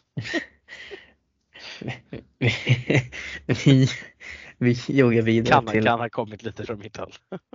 Som jag fick från ett annat håll men det här med viskleken vet du, den är fan inte bra alltså. Det är farligt. Ja, och du borde veta bättre. Ehm, Skäms, jag skäms. Jag sitter i skamvrån. På plats nummer nio Nack, har vi Nacka IBK och eh, du och jag har ju faktiskt satt den placeringen på Nacka nu, Line också, så att vi är ju såklart nöjda med det här. Då. Men eh, Nacka kliver upp, har ändå en bra trupp för herrettan och eh, eh, har ju levererat i de matcherna som de ska leverera och vinna egentligen. Tog ju som sagt en jätteviktig tre poäng här mot Teknologerna senast eh, och har faktiskt två av två vinster mot Techno om jag inte missminner mig va? Det blev väl två poäng jag tror man på övertid senast mot eh, Techno. Just ja, det stämmer ja. Eh, Det var på yes. övertid. Men ändå Ja. fortfarande två, två, fem poäng eh, av sex möjliga mot Techno. Det tyck, tror jag, det tar man ju absolut på förhand den här Ja. säsongen. Det gör man väl. Det gör man väl. för att vara Nackas, absolut. Eh, ja. Och eh, man har ju en första femma som är eh, bra, som driver det här laget. Jack Noaksson visar ju vilken kvalitet han håller. Eh, Paolo Kangas har ju varit jättebra. Vi har haft med om en veckans femma och sådana saker tidigare också. Eh, men framförallt så har man ju, tycker jag ändå, eh, rent eh, försvarsmässigt så har man ju släppt in näst mest mål i serien. Eh, men man gör ju väldigt, väldigt mycket framåt så att jag tycker att det är offensiven som gör att de ändå ligger över strecket. Kan de bara tajta till lite mer defensivt så eh, finns det ju goda chanser att avancera uppåt i tabellen för det finns ju ett kluster där med lag med både Techno och Björklinge till exempel också som ligger precis ovanför dem på, eh, inom loppet av samma poäng och två poäng där. Så att eh, det finns ju verkligen potential för både Vallentuna och Nacka egentligen eh, att eh, giva om båda Uppsala-lagen här då. Eller vad säger du? Eh, Stoffe kan börja den här gången. Nej men alltså jag tycker att eh, Nacka har presterat ungefär som jag, som jag tänkte mig. Sen mm. jag hade dem precis under strecket, de ligger precis över strecket. Eh, men, men poängmässigt så tycker jag väl att så här, det är väl ungefär som, som jag hade tänkt mig. Eh, Noaksson är en jättebra spelare i Herrettan och eh, eh, jag tycker att de har ett intressant lag. Jag hoppas att de klarar sig kvar. Jag tycker att de är eh, eh men, eh, intressanta och sen är det ju alltid man blir lite Stockholmspatriotisk och hoppas att Uppsala-lagen ska åka ur så vi kan ha en, en, en ren Stockholmsserie. Um, men eh, uh, det, det skiljer ju bara två poäng mellan Vallentuna, Nacka och Björklinge. Liksom. Fyra om man inkluderar Techno. Men, men eh, jag tror att det blir... Eh, jag tycker det är jag tror att Nacka har goda chanser att, att, att hanka sig ovanför för strecket. Liksom. Eh, det är som du säger, defensiven behöver kanske tajtas till lite. Men, uh, ja, men det ser väl helt okej ut. Ja. Line, har du någonting som du vill tillägga om Nacka? Nej, jag har väl nämnt det mesta. Det är som du säger Noaksson, riktigt bra spelare och Paolo Kangas också en veckans femma slash sexa favorit. Uh, Mm. Det är några som kanske inte riktigt har producerat lika mycket som de gjorde i division 2 men det blir lite tuffare. Eh, så jag är imponerad av eh, de unga spelarna Hampus Waldna och eh, Hugo Högberg som har gjort, gjort det bra och ändå producerat poäng. Så det, det ska de ha. De har gjort det bra. Nej men Nacka, intressant lag och kul förening att ha med där så får vi se om det räcker för att hålla sig kvar helt enkelt. Ja. Jag göra ett inspel där. Jag scoutade William Thyselius i torsdags och slutsatsen är att Nacka behöver ge honom mer speltid så kommer de fixa det här. Egna ord alltså. Från William. Ja, är fint. Eh, vi eh, går vidare till plats nummer åtta och där återfinner vi Björklinge. Och eh, närmast hittills som jag sätter dem är jag på, som har satt dem sjunde plats. Ni satte dem på en sjätte plats. Men ligger på samma poäng som Nacka med några måls bättre målskillnad egentligen och Björklinge har väl egentligen, tycker jag, varit lite en besvikelse. Jag trodde faktiskt att de ändå skulle vara, även om jag satt som sjua så trodde jag att det skulle finnas en tydlig, eh, att de skulle ligga en bit före. Men eh, de har ju släppt in väldigt, väldigt mycket mål för att vara Björklinge eh, och eh, är ju faktiskt det lag som har gjort näst minst mål hela serien.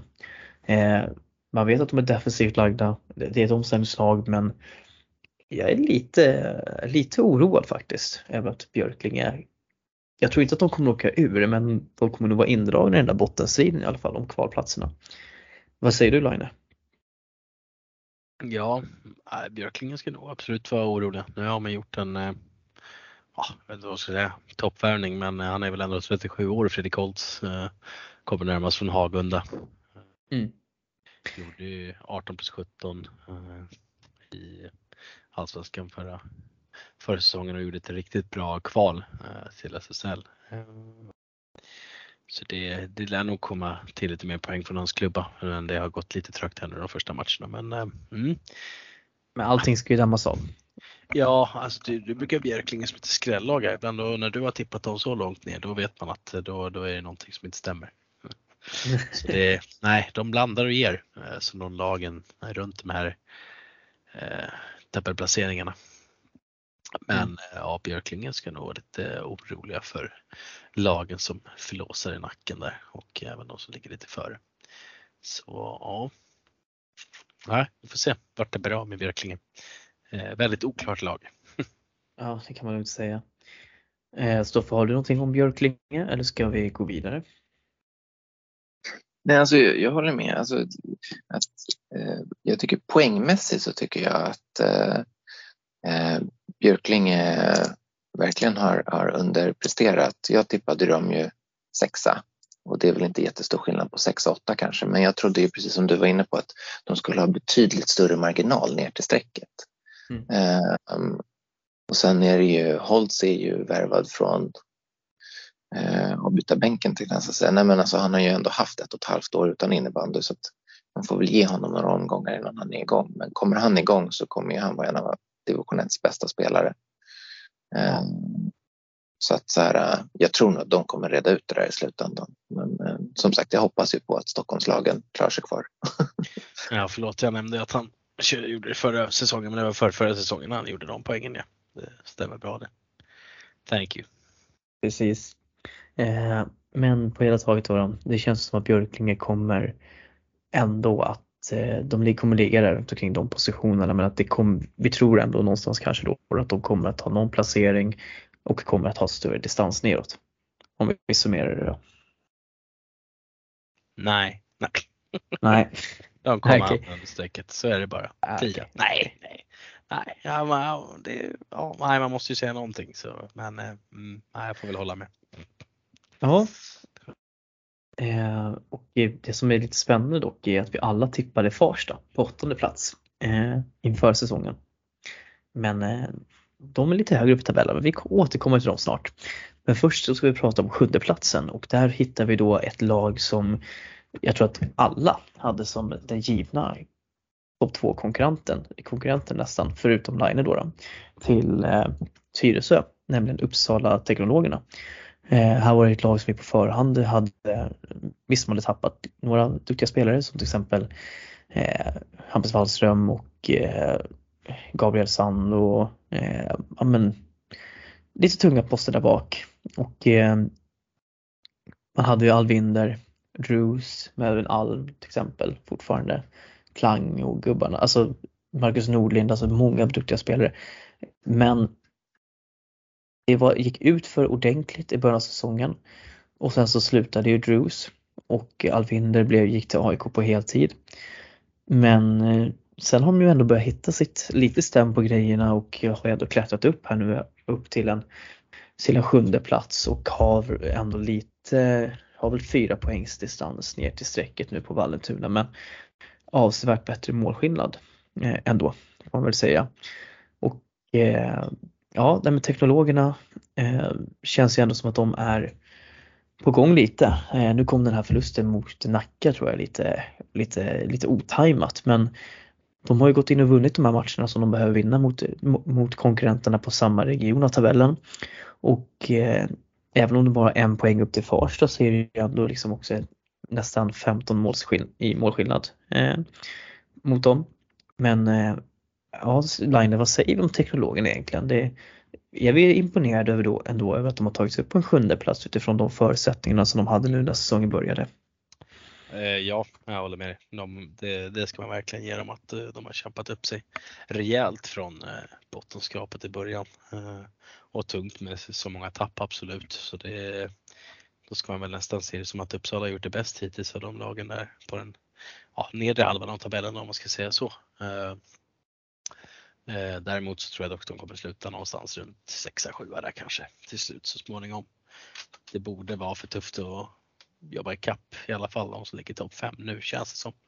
Om det inte är något lag som rasar ordentligt där. Eh, men ja, blandar och ger. Men de spelarna alltså som är kvar där nu kämpar på och gör det riktigt bra. Eh, sen kommer du få se sådana matcher som mot Nacka till exempel. Eh, där man förlorar på övertid till exempel.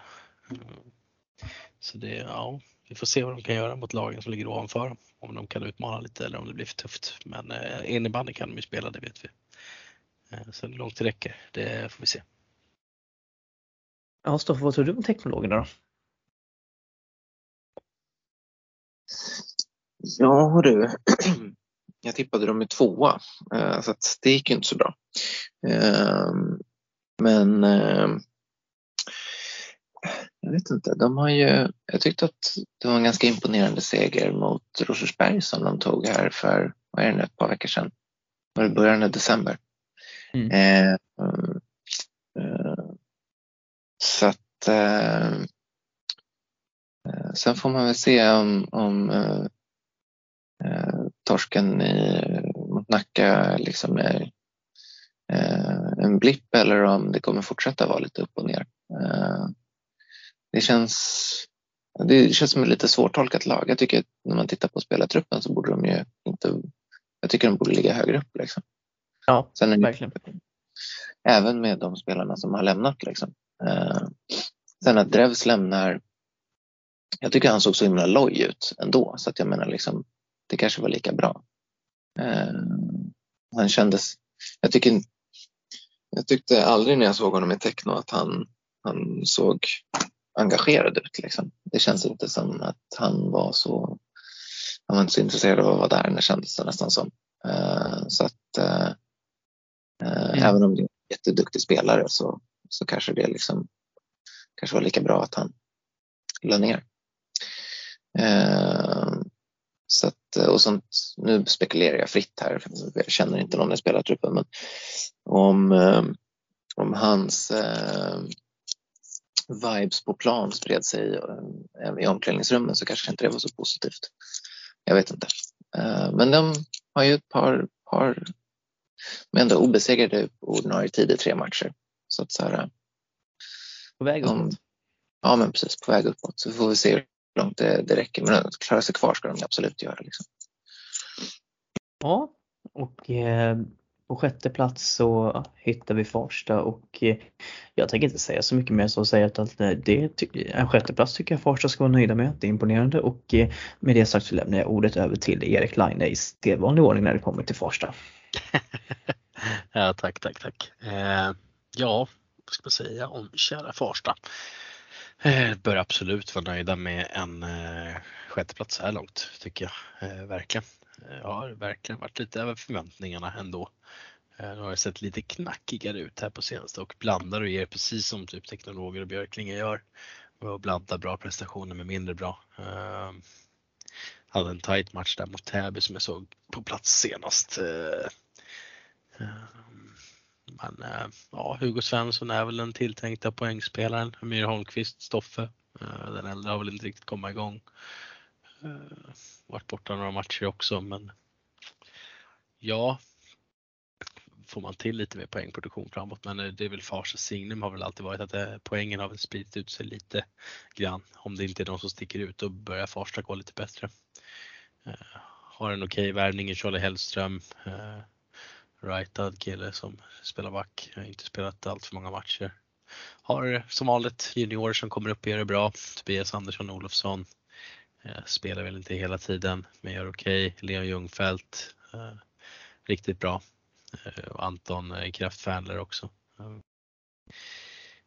Jag har fått in August Eklund från eh, Nacka nu, division 3. Eh, ett kraftpaket också som kan göra många bra saker. Och vi får se om Alfred Bergander får ta lite plats i här laget till slut också. Så Harald Brännström har gjort sin kollega där från Sköndal som är riktigt bra. Största tappet är väl kanske att Anton Lundgren inte spelar den här säsongen. Annars hade vi nog haft en del poäng därifrån. Eh, annars, ja, bra, har en bra målvaktsuppsättning. Jan Koska kommer från Bayern. Eh, stod när jag kollade mot Täby. Gjorde, släppte in en tråkig första balja men sen gjorde han det faktiskt riktigt bra. Men eh, blandar och ger också. Eh, mm. Jag vet inte riktigt mer vad jag ska säga om Farsta faktiskt. Det, det kommer blandas och ge. Så, så är det och ja, kommer väl hålla sig någonstans runt de här eh, mittregionerna om de inte klappar ihop fullständigt. Men eh, jag tror inte de gör det. Ja, nej men det är ju det är som du säger, det, det, det är ju ett, ett lag som lever på att man har en, en fin bredd där man sprider ut mycket av produktionen och eh, eh jag tycker Farsta, vi pratade lite om det här du vet när vi pratade om eh, vad som gör en, en, en, eh, en framgångsrik förening och att Farsta har ju verkligen en sån, en sån ideal att man ska utveckla spelare uppåt eh, och det gör man ju verkligen för man ger verkligen unga spelare chansen eh, att få chans i division 1 så att eh, jag tycker Farsta som sagt gör en positiv säsong och jag har väl inget mer att tillägga utan jag tycker du la ut det ganska bra. Om inte Stoffe har någonting mer att säga. Eh, jag tänkte bara fråga, för jag har inte sett någon match med, med Farsta den här säsongen. Eh, så jag tänkte mest fråga eh, hur William Köhler sköter sig.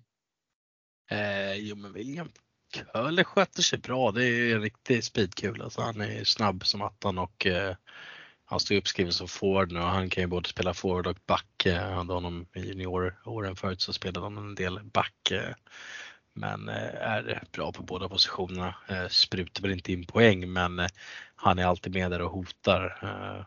Sen kanske behövs eh, skärpas till lite när det väl ska skjutas eller när det ska passas och där och sätta sista tredjedelen av det som ska ske. Men eh, han gör inte bort sig, eh, tycker jag inte, Köhler. Så är det.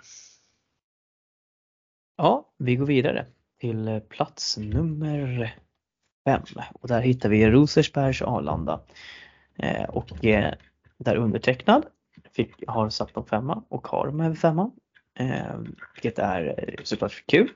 Men eh, jag tycker man, det är lite det här vi har pratat om. Eh, det är lite höga, höga toppar och inte djupa dalar ska jag inte säga men att det blir ibland så eh, är inte prestationerna där helt och hållet utan man, tapp, man har tappat i vissa tajta matcher. Till exempel nu senast så förlorade man tydligt mot Täby. Eh, man torskade mot Teknologerna och det kommer lite så här plumpar här och var i protokollet. Men man har vunnit sju, man har vunnit fem, eh, man släpper in ungefär lika mycket som man gör och eh, ligger på en stabil femteplats på samma poäng som Värmdö med avsevärt sämre målskillnad. Och jag tycker väl ändå att det är en jag tycker det är en okej okay säsong. Man, man luftar mycket unga spelare också, låter många från sitt duktiga juniorlag få testa på och eh, det känns ändå som att föreningen har en bra eh, har en bra tanke framåt liksom med att man, man ska jobba mycket med sina egna spelare och man tagit in de här killarna Anton Österlund och Lukas Helle på dubbellicens från AIK för att ge dem speltid och formas också så att jag tänker att jag, jag, jag tycker verkligen att eh, Rosersberg ska vara ändå nöjda med femte plats liksom att man ändå har bra häng på, på topp fyra. Eh, vad säger du Stoffe? Jag, eh, jag övervärderade ju eh, Rosers helt klart. Eh, jag hade dem ju hade dem trea va, tror jag. Ja det stämmer. Jag hade trea. Ehm, eh, och eh, alltså Sandsund och Jämtdal är ju bra som man hade tänkt sig. Liksom. Eh, sen vet jag väl inte. Det, en, en miss blir väl också för att, nu vet jag inte vad som har hänt med Kim Udvi. Är han skadad eller varför han, varför han inte lirat? Är det någon som vet det? Eh, ja, för mig att jag såg någon blänkare om Udvi har jag för mig att han var skadad. Jag ska inte svära ordentligt på det nu men jag har för mig att jag hörde någonting om det. Right. Som sagt, jag är inte helt hundra, men eh, jag tror att det var någon som skrev om någonting med någon skada med Udvi. Låter vara osagt än så länge. Men eh, right. kan, kan stämma. Kan stämma. Eh, för det är ju, det är ju det är ett tungt tapp liksom. Eh, sen eh, i övrigt så håller jag väl håller jag med Gittan om att det är kul att se unga spelare. Jag har ju jag har sett tre matcher med Rosers. Jag kollade båda matcherna mot, mot Täby. Och första matchen så borde de ju faktiskt ha vunnit. Ja. Täby var ju, kollapsade ju i slutet mot Rosers i, i första matchen. Eh, där är ju, det var väl kanske mer Täbys kanske eh, Täby har ju haft lite mentalt, eh, har ju haft en mentalt svajig trupp under ganska många år nu. Så det kan ju ha varit snarare den biten. Men det kändes i matchen som att så här, Rosers var riktigt vassa där mot slutet. Eh, men sen när man såg dem, alltså matchen i helgen, eh, som, eh, ja, alltså, Rosers hade inte en suck. Skottstatistik var ju jämn liksom, men när man, när man kollar, kollar matchen, även om jag streamade den liksom, så jag var inte på plats, men det var ju, ja, Täby var bättre. Det var, jag tyckte inte det var men någon större snack om saken. Uh, så att det, jag tycker att så här, de, jag tycker att de borde kunna lite bättre. Uh, uh, jag tycker att de borde, de borde ta sig upp på topp fyra tycker jag. men vi får se. Det är bara målskillnad mot Värmdö så att kanske sker, kanske sker. Ja, Line, eh, slutplädering där på Rosersberg innan vi går vidare. Eh, oj, oj. Eh, nej, men jag satte dem som fyra. Eh, de ligger nära på det. Eh, kommer ju vara där och slåss helt enkelt. Visst, hade Uddevik spelat alla matcher så hade, hade det nog hjälpt till en hel del kan man ju säga. Mm. Men som du säger, kul att de släpper in unga spelare också och en ganska bra bredd ändå sådär. Och några starka stjärnspelare i Jämtdal och Sandsund till exempel. Eh, ja, Anton Östrund är ju riktigt, eh, riktigt bra spelare, bra fighter och Helle kan sitt också. Nej, kul mm. lag, Rosers. Man blandar och ger lite för mycket ibland men det kommer bli kul här att se resterande del av säsongen, hur långt det tar. Nu har väl Värmdö en match mindre spelad här också som, mot Farsta som blev uppskjuten som skulle spelas för två dagar sedan. Eh, kanske att Värmdö kniper, hade knipit några poäng där och gått, legat lite före Rosers men eh, mm, spännande. Ja men eh, vi tar oss vidare till Värmdö då, då som ligger på fjärde plats. Eh, vi har ju vår gemensamma tittning Värmdö på en femte plats och du och Stoff, eh, Stofferleiner satte Värmdö som femma och jag och som sexa. Eh, men Värmdö tycker jag har också stått för väldigt imponerande säsong. Eh, man har eh, man har ändå plus 17 målskillnad, man släpper in minst mål, eller näst, tredje minst mål i serien ska sägas. Och, vilket jag tycker vittnar om den här starka defensiven som vi ändå har valt att hylla i Värmdö många gånger. Eh, William Stenman har verkligen tagit extra stora kliv i år i kassen. Och um, Samtidigt då som Vilde Westerlund fortsätter vara en eh, offensiv eh, dynamo. Och eh, nej, Värmdö känns, känns farliga. Det känns som att det står ändå mellan dem och Rosche som den där då, fjärde platsen. Eh, hur ser du på, på Värmdö då, Line? Äh, otroligt roligt lag. Nu har man fått tillbaka Lukas Nordahl från AIK här också. Precis. Eh, så där kom ju en oerhört stark förstärkning både defensivt och offensivt. Han sitter på en ruggig bössa, eh, Lukas Nordahl. Eh, han vet att han hade lite problem med hjärtat ett tag när han spelade AIK där jag hade lite kontakt med han, vet jag, när han hamnade på sjukan och kollade upp det men det verkade inte vara något mer allvarligt då. Och verkar som att han kan spela. Så det var skönt det. Ja, verkligen. Och nej, Vilda Vilde tänkte jag säga. Westerlund gör ju det han kan och sprutar in mål och är riktigt duktig och Risberg behöver väl inte ens nämna. Eh, fantastisk spelare också. Och eh, spelar offensiv rolig innebanden och de har mycket idéer framåt eh, och jobbar starkt hem ganska mycket. Riktigt slitvarg kan man säga om hela laget. Eh, nej, riktigt kul. Men vi får se. Det kommer bli tajt och roliga matcher där. Eh, Får se vilka som drar längsta strået om fjärdeplatsen helt enkelt. Ja, Stoffe, har du någonting som du vill säga till Värmdö? Eh, klarar de av att ta den där kvalplatsen? Eller blir de omsprungna av Rosersberg sen? Jag vet inte, alltså, Värmdö känns ju jämnare än Rosersberg. Nu har de ju samma poäng då så att det kanske är dumt att säga men liksom när, eh, spel, spel, spel, spel, spelmässigt så skulle man säga att Värmdö är jämnare kanske. Jo men precis, alltså så här, eh, eh, nu, nu liksom slänger jag klyschor omkring mig, men liksom, det, det, känns lite som att man vet vad man får med Värmdö. Um, det känns mycket mer högt och lågt med Rosersberg. Uh, så att uh, det talar väl kanske mer för Värmdö än för Rosers. Liksom. Uh, även om jag hade tippat Rosers betydligt högre. Då. Så eh, ja, jag vet inte, men det, Värmdö känns stabilare. De har gjort ett stabilare intryck på mig än vad Rosers har gjort. Och sen som sagt, Vilde Westerlund ju, går ju på vatten. Så att jag menar, och får man in eh, Lukas Nordahl eh, så det är en riktigt bra värvning i division 1. Ja, med det sagt då så lämnar vi Värmdö och eh, gratulerar till en väldigt väl genomförd säsong hittills och eh, så får vi se om det blir kvalplats eller inte. Och eh, då kommer vi in på plats nummer tre och där hittar vi Hässelby SK. Och eh, jag var ju den enda av oss som satte Hässelby på playoffplats, ska sägas, det har jag med ära. Och eh, Hässelby har ju gjort en otroligt bra säsong. Eh, de ledde ju serien där till och med ett tag. Eh, och eh, har ju gjort hela 91 mål. Man är alltså det offensivt bästa laget i serien.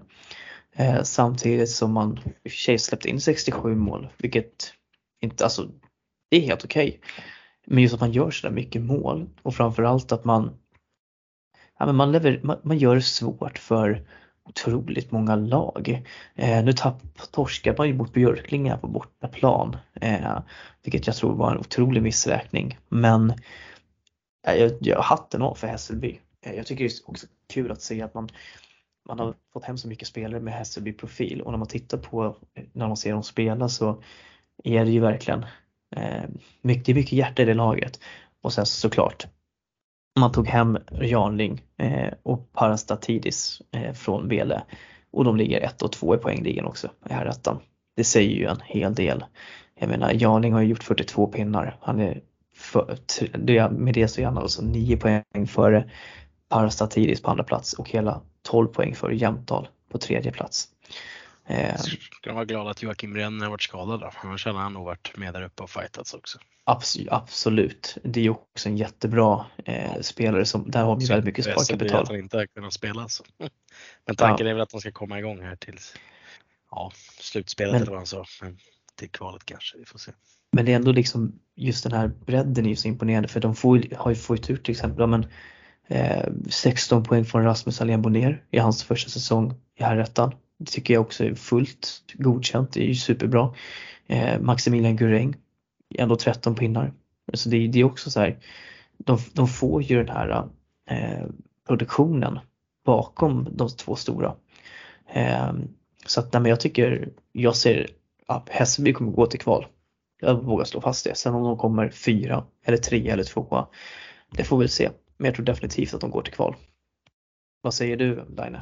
Ah, ja, jag håller med. Jag, jag fyrpudlar lite. Jag trodde inte lika hårt på dem. Jag hade ju såklart en magkänsla på att det kunde gå bra som vanligt men det är ju det här, så bra det förväntade man sig inte men jävlar vad bra de har varit. Eh, riktigt, riktigt bra. Och det är väl en lagmaskin. Eh, och eh, har ju bra, bra eh, både bra bredd och bra spetsen och, och stark över, ja hyfsat i alla fall riktigt stark med två, över två kedjor. Eh, eh. Och sen måste vi hylla också att vi har ju nämnt honom tidigare men deras junior Viktor eh, Adamasu som har varit med ja, och spelat, alltså han har ju varit fruktansvärt bra också. Ja, jag fick se 06 live när vi hade, mötte Bäst i stan med Skogås. Det var ju några av toppspelarna borta, vad ska vi kalla dem. Men eh, vi gav dem en fight med Skogås och eh, Adam Asse var med redan då och eh, ja, han är ju han är stor för sin ålder. Och han, han gör riktigt bra. Minnesbandet spelar där också på den nivån. Riktigt starkt. Ja. Det ska bli kul, kul att se vad framtiden ligger för honom helt enkelt. Stoffe, hur, hur ser du på Hässelby då? Ja, det håller väl med allt det man har sagt. Så jag vill tillägga att Marcus Ackerfeldt går på vatten. Mm. Ja, det, ja. sen, sen, är det ju, sen är det alltid kul att se lag som coachas av Andreas Briselius för det är ju full fart framåt. Liksom. så. Och skit i bakåt ungefär. Fast nu har de ändå, de har ju bara släppt 67 bakåt så att jag menar det är ändå inte, det är inte allt för illa liksom. Det är inte BL-nivå helt och hållet än? Det är inte, inte BL-nivå helt och hållet ännu. Så att så här, nej, men det, det ska bli kul att se dem i kvalet, eh, helt klart. Ja. Um, vi rör oss in på andra platsen och eh, där här hittar vi ju efter lite om och men Täby FC och eh, är ett sånt här lag som har varit väldigt upp och ner i sina prestationer men ändå så ligger man där på en andra plats. Ehm, och eh, får man ju ändå säga att det är där de ska vara i princip. Ehm, de eh, släppte in näst minst mål i serien, ett mål mindre än, eller ett mål mer än Tyresö. Men man har gjort näst bäst mål också. Och, eh, tre förluster och eh, ser ut som att man verkligen har kunnat tagit, tuggat igång. Man har av Balrog med 6-12 där den 7 december. Sen vann man ganska övertygande mot Rosersberg här så i 12 omgången så att ja, Täby känns ju också som att det är ett lag som de har vridit om eh, gasen nu och eh, det känns som att det det är, tre lag som drar iväg lite. Eh, vinner Värmdö sin hängmatch mot Farsta så är de allra högsta grad med i det där racet också. Men eh, eh min största hyllning i Täby måste ju såklart gå ändå till Albin till Engström. Albin Engström. Eh, fy fasiken vad bra han är. Han, han var ju bra redan förra året eh, när han spelade med dem i Allsvenskan men alltså den nivån han spelar på just nu här rättan det är sjukt imponerande och det där samarbetet med Rickard Karlsson Stjärnspets är ju fantastiskt att se. Eh, och eh, det, vilken spelare. Men jag vill också hylla eh, lite några yngre spelare här. Jag tänker Emil Björkman som gick, vände till Täby från Salem. Eh, fått lite upprättelse tycker jag i den här serien. Eh, poäng per eh, en poäng per match i princip snittar han eh, på sin backplats. Jonathan Spåls fortsätter också eh, och gör en del poäng också där. Eh, poäng, en poäng per match ungefär. Och eh, sen har vi ju David Johansson, 05 som ändå också går in och producerar framåt och jag tycker att jag tycker det är kul att se de här 04 är han väl ändå? Ja 04 såklart, är ju Björk, ja, eller Björkman är 03, eh, Johansson 04 så är det såklart så vi får alla åldrarna rätt här. Annars, annars ringer, ringer han här och är lack. Ja, ja verkligen. Eh, men, just att man jag tycker det är kul att se deras backuppställning ibland i Täby för den är väldigt ung. Eh, och eh, jag tycker ändå att det är kul att man ändå satsar på lite yngre spelare också i laget. Men vad är din take på Täby, Kristoffer? Eh, nej, men de ligger väl ungefär där vi allihopa hade tänkt oss. Eh, jag hade väl dem i och för sig lite lägre, jag hade dem fyra. Men jag, Line jag... satte de två så att han ligger rätt. Ja, good game. Eh, tur med tur. Undrar om, ja, man har fått årsförbrukning på coachtavlor alltså. Men nu lär han inte slagit sönder något mer. nu går det bra.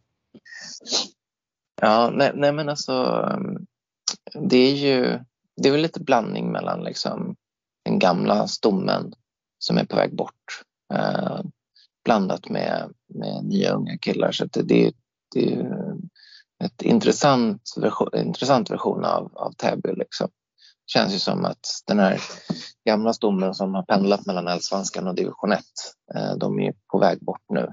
Eh, även om man värvade tillbaka Marcus Ström här mitt under säsongen. Han har väl spelat några matcher i alla fall.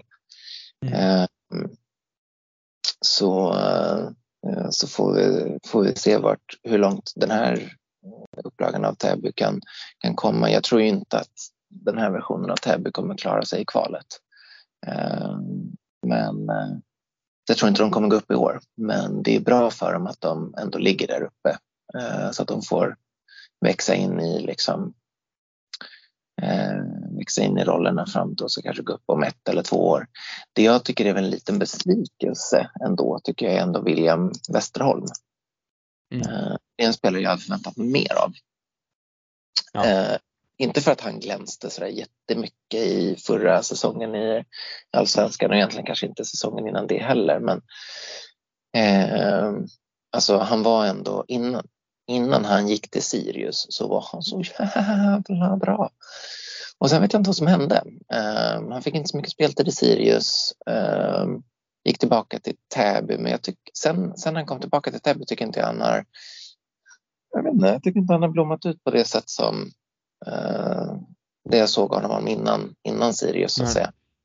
Um, det, det tycker jag är en spelare som, som, som kan bättre liksom. Uh, så att jag tänkte väl också att uh, att han kanske skulle må bra av att Täby åkte ner. Inte för att han inte håller allsvensk kvalitet, för det gör han. Men att han kanske eh, skulle kunna blomma ut mer i en, i en lägre serie och få tillbaka lite självförtroende. Eh, men det har han inte riktigt gjort, så det tycker jag, det är väl enda liksom, missräkningen för, för Täby. Liksom. I övrigt ser det väl rätt så bra ut. Två poäng bakom Tyresö, det är inte helt fel. Ja, eh, Line, lite, lite om Täby då innan vi går in på ettan. Ja, vi nämnde honom tidigare, en av de viktigaste spelarna hittills, Albin Engström, helt klart. Eh, skönt för Täby att ha kvar honom. Eh, och Björkman gjort det bra också. Det säger så och blandar lite med Compier och Karlsson Stjärnspets där som gör riktigt bra. Eh, som du nämner, lite yngre förmågorna där är ju med och eh, levererar. Eh, Sen vet jag inte, sen har väl inte så mycket mer på Täby egentligen. Det är kul att de har börjat vinna matcher och är med där uppe nu och införliva mitt tips hittills i alla fall. Får vi se eh, hur långt det håller. Jag håller med Stoffe lite där att det kan vara tufft att hålla ett kval faktiskt. Eh, men eh, man ska väl aldrig säga aldrig. Eh, Nej. Just, just nu den där topp 4 vissa TT har levererat, vi kommer komma in på någon start men annars känns vi kanske Hässelby av de lagen som har varit lite stabilast av de här lagen och som har eh, chockat mest om vi ska säga det så. Men eh, mm, det, är, det, är, det är långt kvar av serien kanske man ska säga. Inte långt men eh, vi är halvvägs i alla fall. Så, mm, så. Ja. Ehm, och så har vi då Tyresö på första platsen och eh, som vi alla tippat och eh, även fast det har varit en brokig väg upp till den där första platsen så eh, det, även om man har man har väl bara en en förlust efter full tid. Man har ju samtidigt också bara man har torskat två förlängningar också. Eh, men det är ändå ett lag som gör tredje mest mål och släpper in minst mål i serien och eh, eh de är där de ska vara. Stävade ställde av Vallentuna eh, här i lördags med 7-2 till exempel och eh, sen gjorde man processerkopp med Värmdö under veckan, eller för helgen där innan så att jag tycker Tyresö, eh, de kommer att befästa sin position som seriens bästa lag här eh, och eh, med de värvningar man har gjort och det är så som det ser ut så ska allting annat än att man går upp till allsvenskan tycker jag känns eh, Ja men det, det känns fiasko liksom på något vis. Inte kanske det fiasko men det känns som att det blir eh, missräk en missräkning. Helt enkelt. Eh, hur ser du på TT Line? Ja, nej men skulle de misslyckas kanske skulle det bli en liten Nykvarn 2.0 här. Eh, men eh, ja, de gör det bra eh, när det väl krävs. Men visst, de har oroat mig många gånger i matcherna när man har följt lite i appen och sådär och tittat så har man varit lite smått orolig. Men sen började bra, slappnat av lite nu verkar det som, eller får inte till lika mycket poäng. Har väl ändå spelat som det ser ut ja, Fredrik Gustafsson gjorde en riktigt bra match senast. Eh, Wahlström eh, levererar ju ändå, eh, gör en del mål. Eh, vi får se här om allting börjar släppa lite från de flesta spelarna. Eh, har ju ett läskigt bra lag också, har de ju läskig målvaktsuppsättning nu också. Eh, ja, chans är väl den ska. Får vi se, Lukas Werner är också en kul spelare att följa. Eh, eh, ingen förmåga. Och se hur det går för honom. Mm. Nej, vi, de har gjort det som krävs hittills. Så kan man väl säga. Sen förväntar jag mig ändå lite, lite mer. Ja men precis, eh, det gör man ju ändå. Eh, Stoffe, hur ser du på Peter då? Eller ska vi kalla dem för Djurgården 2? Fan, nu förstörde du min line. Jag tänkte precis säga att jag tycker att Djurgården gör vad de ska i den här serien. Mm. och eh, ja, Patrik Schantz går på vatten som han alltid gör. Eh, killen kan jogga runt i SSL och ha nästan bäst poängsnitt i den serien. Han kan också jogga runt i division 1 och ha grymt poängsnitt så det är inte helt fel. Eh, nej men skämt åsido, eh, Patrik Schantz är ju en fantastisk spelare. Eh, så får vi se hur mycket Karre kommer att spela nu. Han har, ju, han har ju spelat några matcher i alla fall. Eh, men har de både Karelius och chans i kvalet så kan jag ju, det finns ju inte någon som kommer ta dem. Eh, så att, det är väl därför de är värvade också för att de ska spela kvalet sen tror jag. Ja, det är väl, det är väl lite så. Men jag tycker hela, hela Djurgårdsgänget gör det bra. Liksom. Och, ja, de, alla, vi har ju tippat dem etta och de ligger etta så att de gör det de, det de ska. ungefär så. Du kan säga också, för de som inte har lyssnat på det så har vi ett specialavsnitt där vi träffade Tyresös sportchef Emil Tjörnoff så att jag kan verkligen rekommendera folk att gå in och lyssna på det om man vill veta lite mer liksom, kring TT och deras plan, liksom, hur, de, hur laget är byggt och allt vad det är för något. Um, men på det hela taget så en väldigt jämn här etta får vi säga i många regioner av tabellen. Uh, det är ju egentligen bara Hammarby och Balrog som känns lite avsågade i sin eh, där nere men alla streckstrider lever ju i allra högsta grad får vi ändå säga och det är ju superkul. Och eh, vi var lite bättre på att tippa i alla fall i herrrätten än vad på allsvenskan men eh, jag tycker vi ändå satt lagen som finns, som, alltså vart de ligger i de olika delarna av tabellerna ändå hyfsat rätt.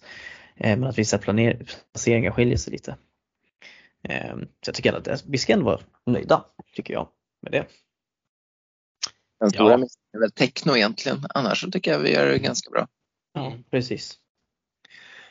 Men eh, med det sagt så tänker jag att vi lämnar här ettan. Helt enkelt så ska vi gå in på lite här två.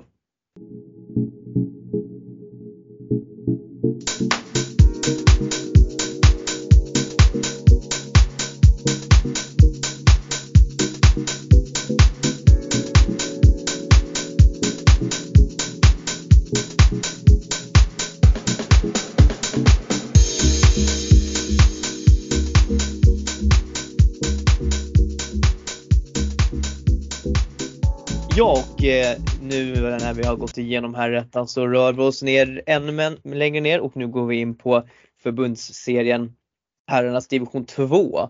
Och eh, här var det ju bara Line som hade tips som vi diskuterade där i podden. Så att eh, vi hänger egentligen bara, bara Line här helt enkelt. Men eh, det gör han med den äran.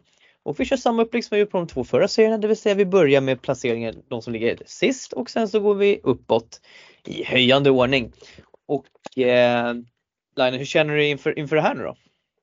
Jo, men det känns väl okej. Okay. Det är några lag som har införlivat lite och några som har gått lite bättre och sen är det som alltid någon som har gått lite sämre. Så, mm, men eh, ja, det, det blir kul. Ta oss igenom de här lagen. Det blir nice. Ja, och eh, då kan vi ju börja med att vi tar oss ut till de södra förorterna och Haninge kommun och eh, Tungelsta IF som hamnar på en tolfte plats. Eh, vad har vi att säga om eh, Tungelsta Line och eh, vilka var det du hade satt som eh, jumbo i serien?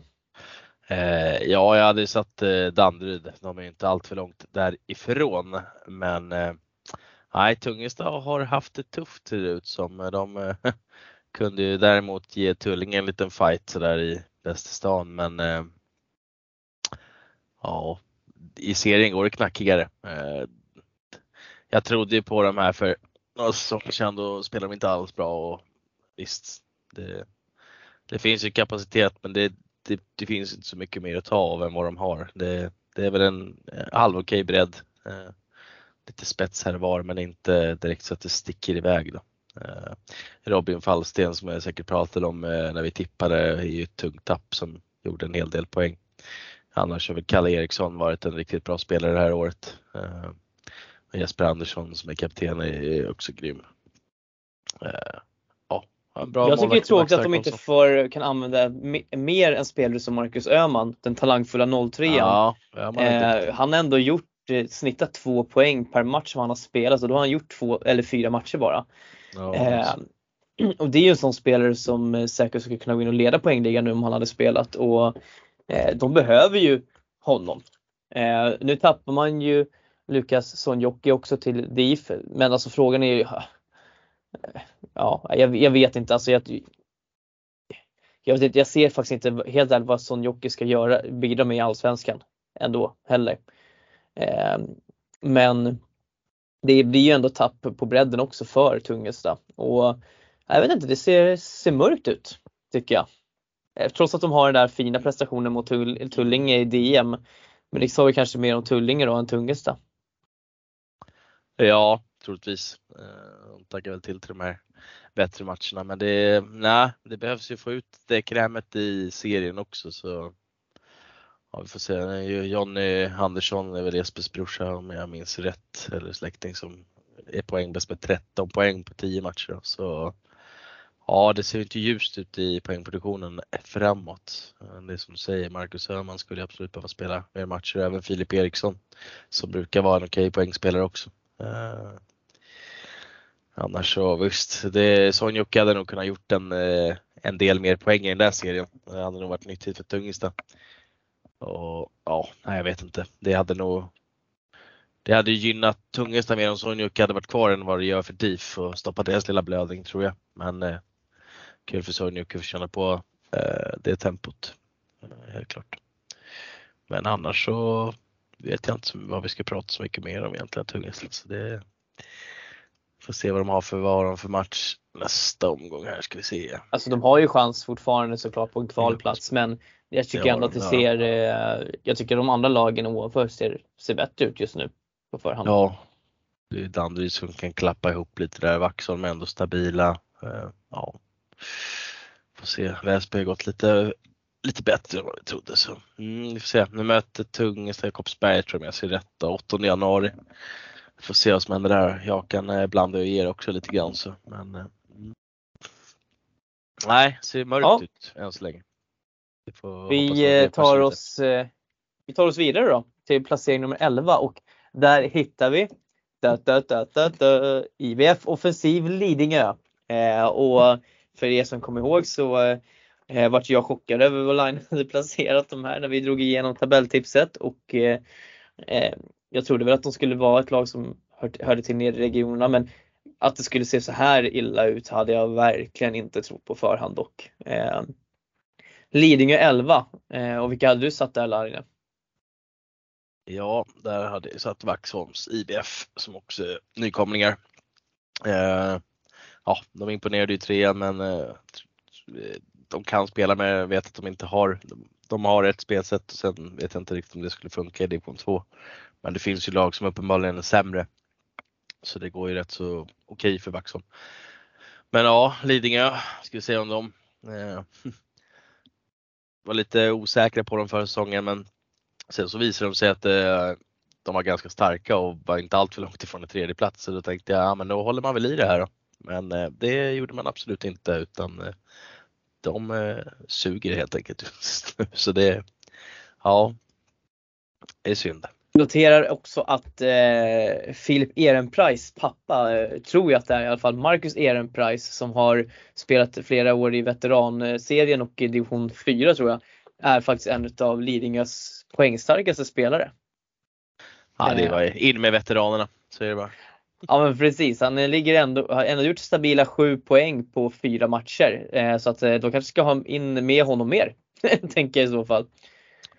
Verkligen. Det verkar inte vara många som har spelat allt för många matcher i det här laget. Eh, inte ja men så som Johan Sjö har ju bara fem matcher till exempel. Ja, han, är ju, han skulle ju behöva spela typ varenda match för dem.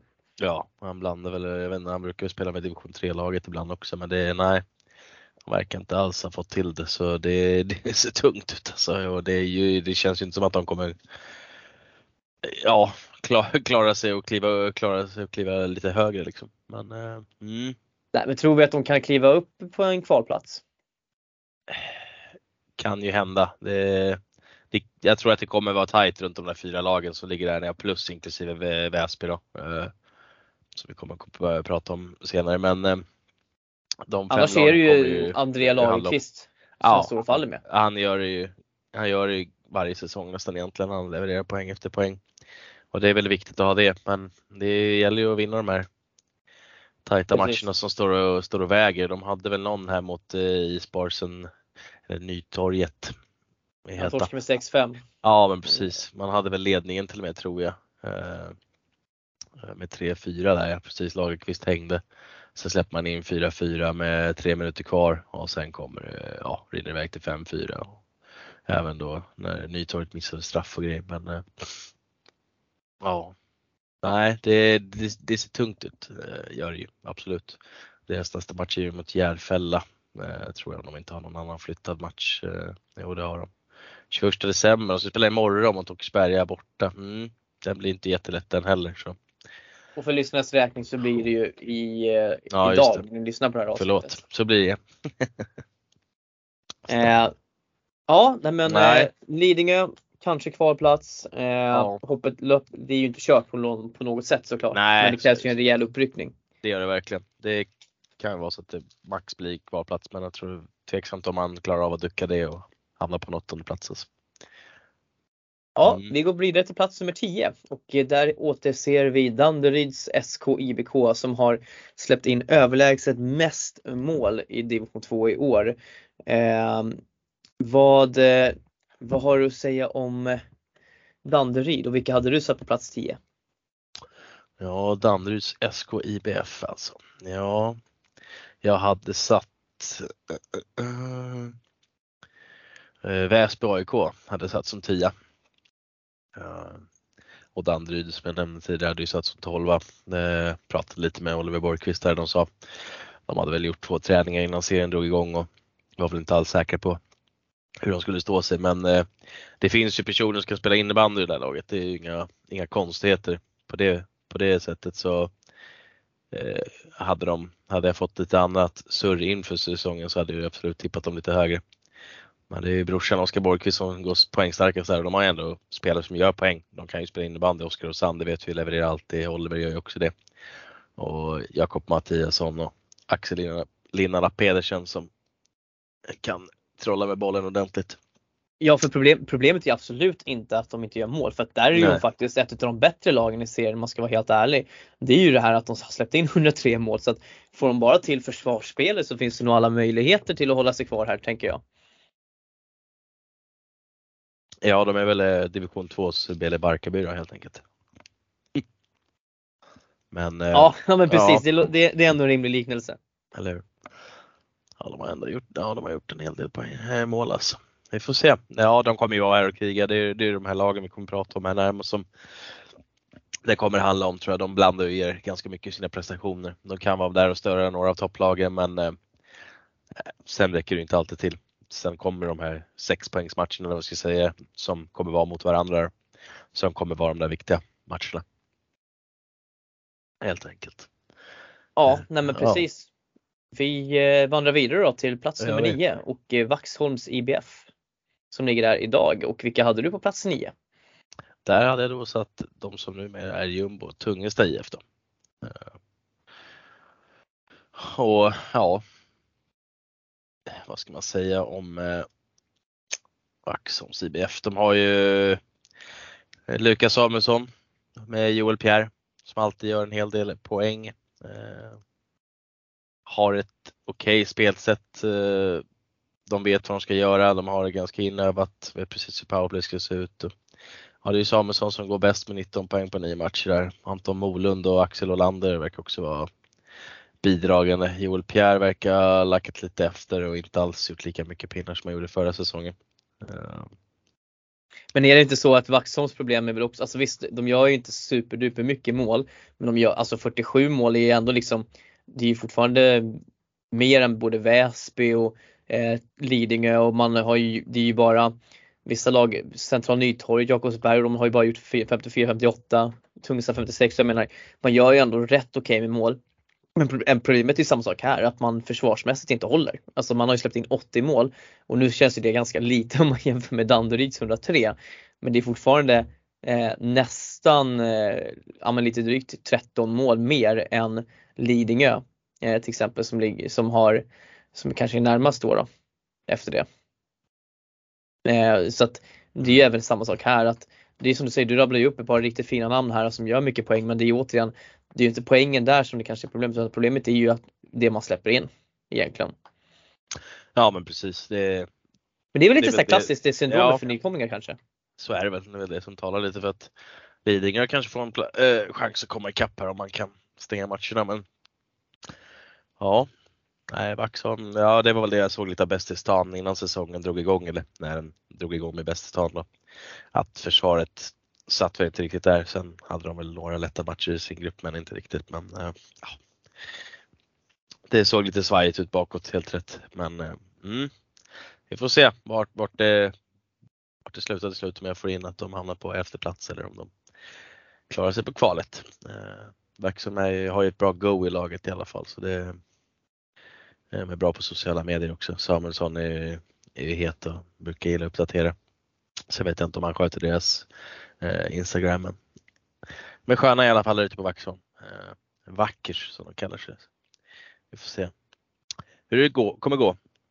Ja, grymt. Vi rullar oss vidare till de som ligger ovanför strecket i dagsläget på plats nummer 8, Väsby AIK. Och eh, vilka hade du sett på plats nummer 8 Line? På plats nummer 8 det satt Jakan, Jakobsbergs IBF.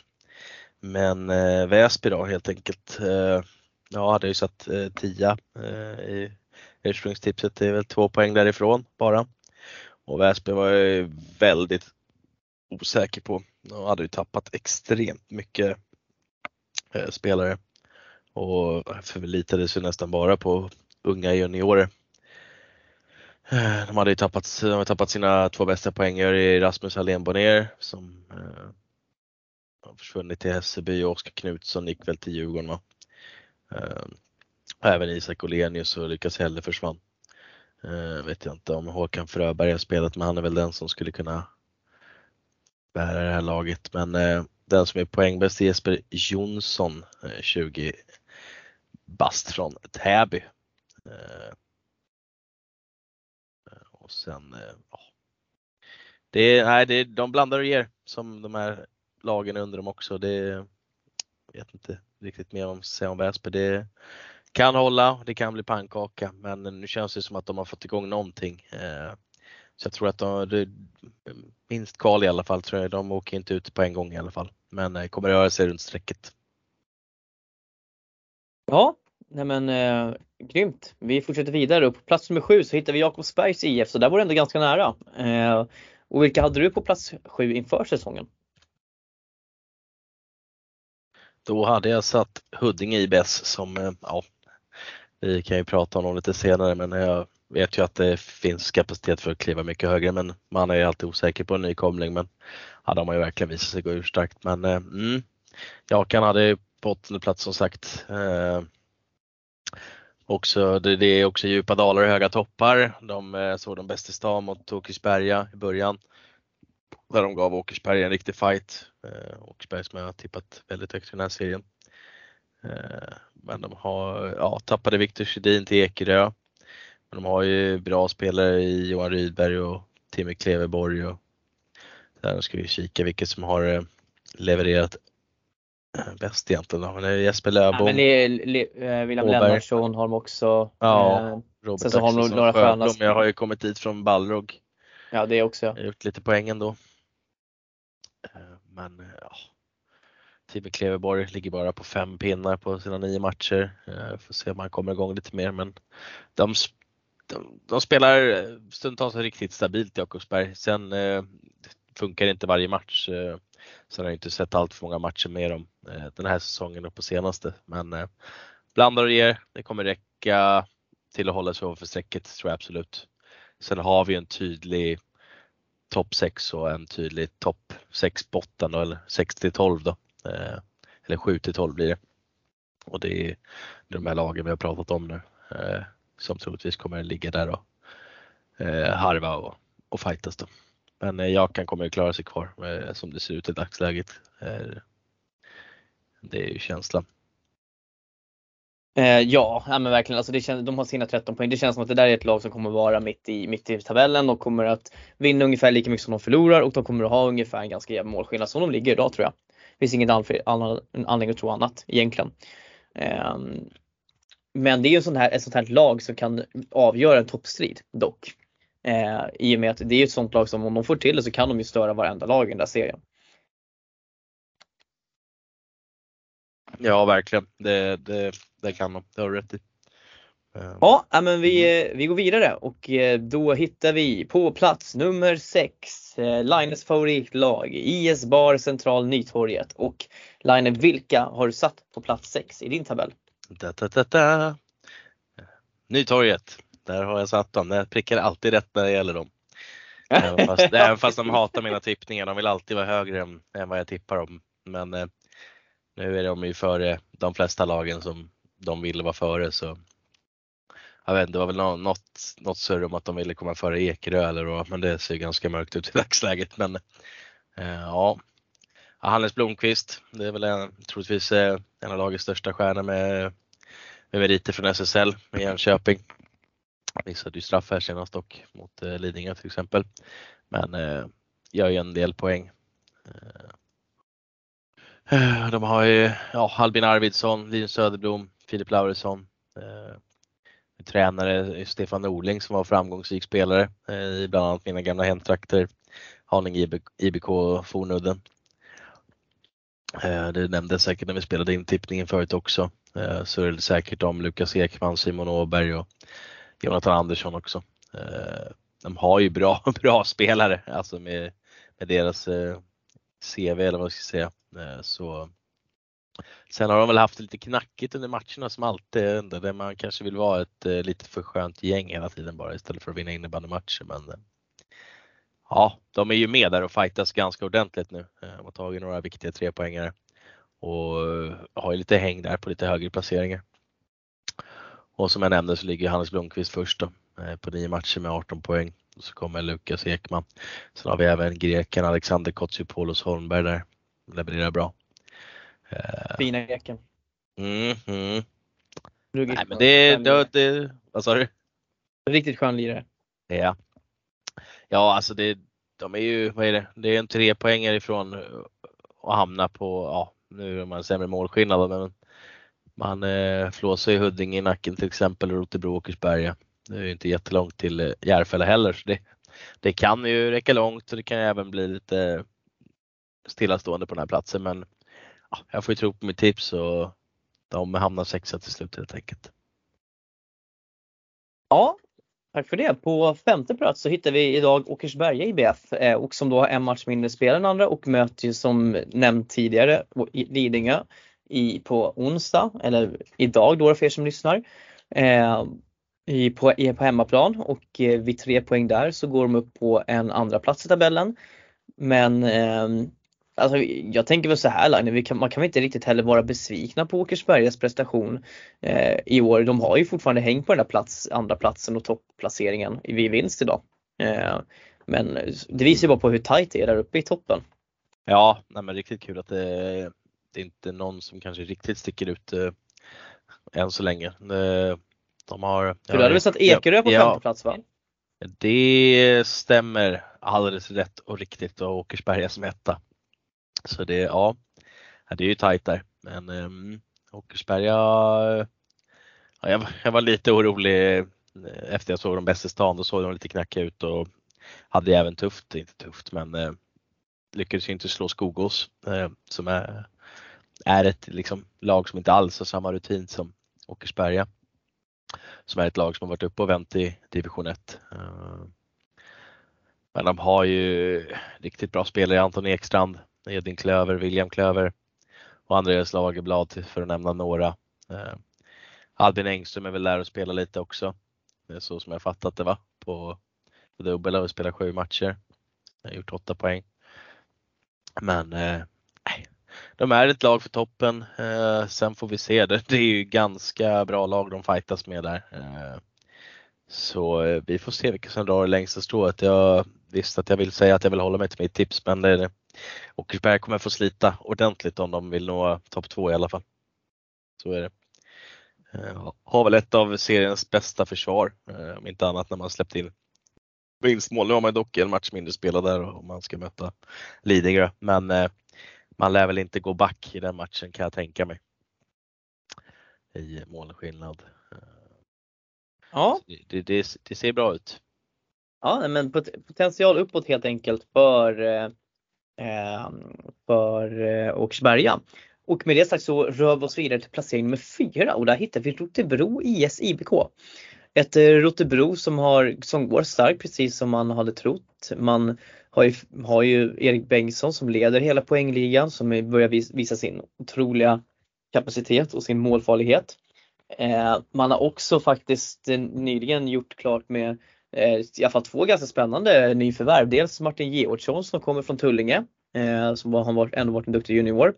Men sen så från AIK hämtar man in Anton Ostella, en som tillhörde den här fina 00 generationen som Stockholm hade. Ehm, jag tänker just Ostella är, tycker jag är en sån spelare som Ja, han borde, som jag tror faktiskt kan vara det kan vara en spelare som kan avgöra att Rotebro är topplag och kan gå, till, gå upp i år och inte. Eh, men sen så, annars så är det ju de här Patrik Jeppsson som kom tillbaka som har varit så otroligt viktiga. Eh, vi har Jack Alexandersson som har varit bra. Albin Sjöberg har fort, dunkat in en del poäng också. Lukas Granat spelar ju fortfarande på dubbel. Men det som jag tycker är mest imponerande det är liksom de här, jag gillar en sån kille som Anton Ponnert, junioren som ändå har gått in och gjort ett väldigt bra jobb och som jag vet, Eh, som jag har fått höra är väldigt, väldigt uppskattad också i, i laget. Eh, vi har ju en eh, Alexander Brown som kom tillbaka till Rotan från Töjnan i division 3, i division, spelade division 4 året innan. Han har också varit jätteviktig för dem eh, och eh, gör, ett, gör gör så att man har en till kedja som levererar. Så att jag tycker Rotebro ser väldigt välmående ut och det, det var nog bra att de ändå åkte ner fortfarande så att de fick den här chansen att börja bygga om laget. För det känns som att de, de har något spännande och bra på gång där. Eller vad säger du om Rotebro? Nej, jag instämmer i allt du har sagt. Det, det är synd att Lukas Granat bara har spelat fem matcher, men han har gjort 19 poäng på de matcherna. Men eh, är riktigt bra. Ponnet är ju en ordentlig slitvarv. Jag förstår att han är uppskattad. Brukar ju göra en del mer poäng i juniorsammanhang i alla fall. Eh, har inte fått det riktigt att lossna än men kanske mer, mer åt eh, hårdjobbande Eh, stilen som gäller nu än att göra poäng. Men Erik Bengtsson, viktig pjäs som du säger och Martin Georgsson och Anton och Stella, eh, riktigt bra eh, nyförvärv på den här nivån. Och jag tror att det kommer göra dem gott också på den här nivån. Eh, så det, det känns riktigt bra. Eh, kul att Rotebro håller igång och värvar friskt och får in bra förstärkningar. Eh, det kommer, kommer vara viktigt för att slåss om de där topp två placeringarna som man vill ha för att ta sig tillbaka. Och det gjorde de nog gott att åka ur här en sväng som du säger för att kunna bygga upp och bygga om laget lite. Och Ja. Nej, det är spännande ut, ser spännande ut. Verkligen. Jag tänker som så här att vi tar oss vidare då, då till eh, plats nummer tre och där hittar vi Huddinge IBS, nykomlingen eh, i division 2 och eh, eh, ja, men vad, vad har vi att säga om Huddinge då? Ja, jag hade ju satt Rotebro på tredje plats och Huddinge på sjua. Men jag vet, jag var, jag var på väg att trycka upp Huddinge på en topp 4 placering. Jag vet ju vad de har för kapacitet. De har ju eh, riktigt bra spelare och eh, har, har, liksom ett spel som funkat och de, ja, Huddinge är ju en klubb som har varit uppe i Allsvenskan förut i många år. Eh, men föll lite pladask där sen. Eh, men eh, nej, det var de gör det så bra. Daniel Strandberg levererar, Broby, Lennström och Hugo Jönsson. De har ingen som riktigt, alltså det är väl Broby och Strandberg som sticker ut poängmässigt. Annars så har, är det den där fantastiska bredden med blandningen med lite yngre spelare och lite äldre med bra rutin. Eh, jag ja, jag tycker 05-04 kull där till exempel. En spelare som Robin Eneroth som kom tillbaka till mm. Huddinge från Ballo tycker jag har varit superviktig för Bra ledaregenskaper och pådrivare och en sån kille som faktiskt kan få verkligen juniorerna att växa och ta nästa steg. Jag tänker på, på, på, bara på en sån som Elias Eriksson för 2005 som går in och gör en jättefin säsong här i här tvåan. Um, och visst, han hade in några poäng men just alltså hur Alltså hur, hur orädd han är i spelet och faktiskt ändå bi, verkligen bidrar till att driva spelet. Eh, sen är det ju tråkigt såklart att Huddinge tappade Theodor Svensson som gick sönder där. Men med, den, med tanke på hur, bra juniorerna har varit och levererat i kombination med att de här äldre killarna har varit bra. Bara sån som Douglas Lundberg till exempel som har varit med, känns som att han har varit med i evigheter också. Alltså det är ju den här kombinationen och mixen som Huddinge har känns ju väldigt gynnsam. Verkligen, verkligen. Uh, instämmer, instämmer. Eh, har vi någonting mer på Huddinge eller ska vi gå vidare? Ja, de hade ju ett av seriens bättre målvaktspar med Fredrik Stach och Ossi Oven och Ossi Oven gått tillbaka till Tullinge här. Försöker hjälpa dem lite. Eh, vet vi inte riktigt varför men ja, Tullinge ville väl stärka upp men och sen var väl Stach som stod de flesta matcherna kanske i Huddinge om jag, om jag förstått det rätt. Men eh, ja, de har ju ganska bra målvakt ändå i Huddinge att kunna backa upp Stach där så nej, men det ja, det ser bra ut. Vi får se hur långt det räcker. Det, det kan ju gå hur långt som helst. Det är väldigt ovisst. Men det ser riktigt bra ut. Ja, och eh, vi tar oss vidare till eh, plats nummer två och där hittar vi Järfälla IBK. Och var, om jag inte missminner mig så eh, har du satt Järfälla som två också i ditt tips? Det stämmer, det stämmer. Eh, det stod och vägde länge om jag skulle sätta upp Rotebro på en andra plats eh, och Järfälla som trea men till slut landade det på att Järfälla får hamna tvåa. Mycket på grund av att Niklas Edengran är med i Järfälla. Nu ska vi kika hur många matcher han har spelat. Eh, han har spelat fem ja, matcher. Fem matcher, ja du ser det är synd att han inte har spelat alla. Då, och snitt, har gjort, fyra, gjort 14 poäng så nästan mm, i snitt 3 mm. poäng per match. Ja, nej, det, är, det är ju bra. Men det är samma som med Granat i Rotebro. De hade ju haft nytta av att han spelar alla matcher. Men eh, ja, han har ett annat liv utanför innebandyn nu än man hade tidigare med lite familj och sådär. Så det är mycket som drar där. Annars har väl Emil Strandvall som gör poäng och Jens Stålhammar och en spelare som Alexandersson som är eh, bara 16 år kommer in och gör det riktigt, riktigt bra. Det är kul att se de här juniorerna som får ta plats i en serie som division 2 eh, och få hjälpa till eh, här herrlagen i serien. Det är riktigt kul att se.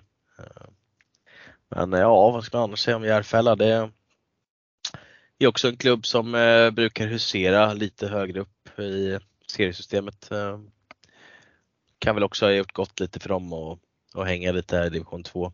Eh, får vi se hur långt det räcker. Det, det kommer ju vara en strid ända in i det sista om de här placeringarna här uppe.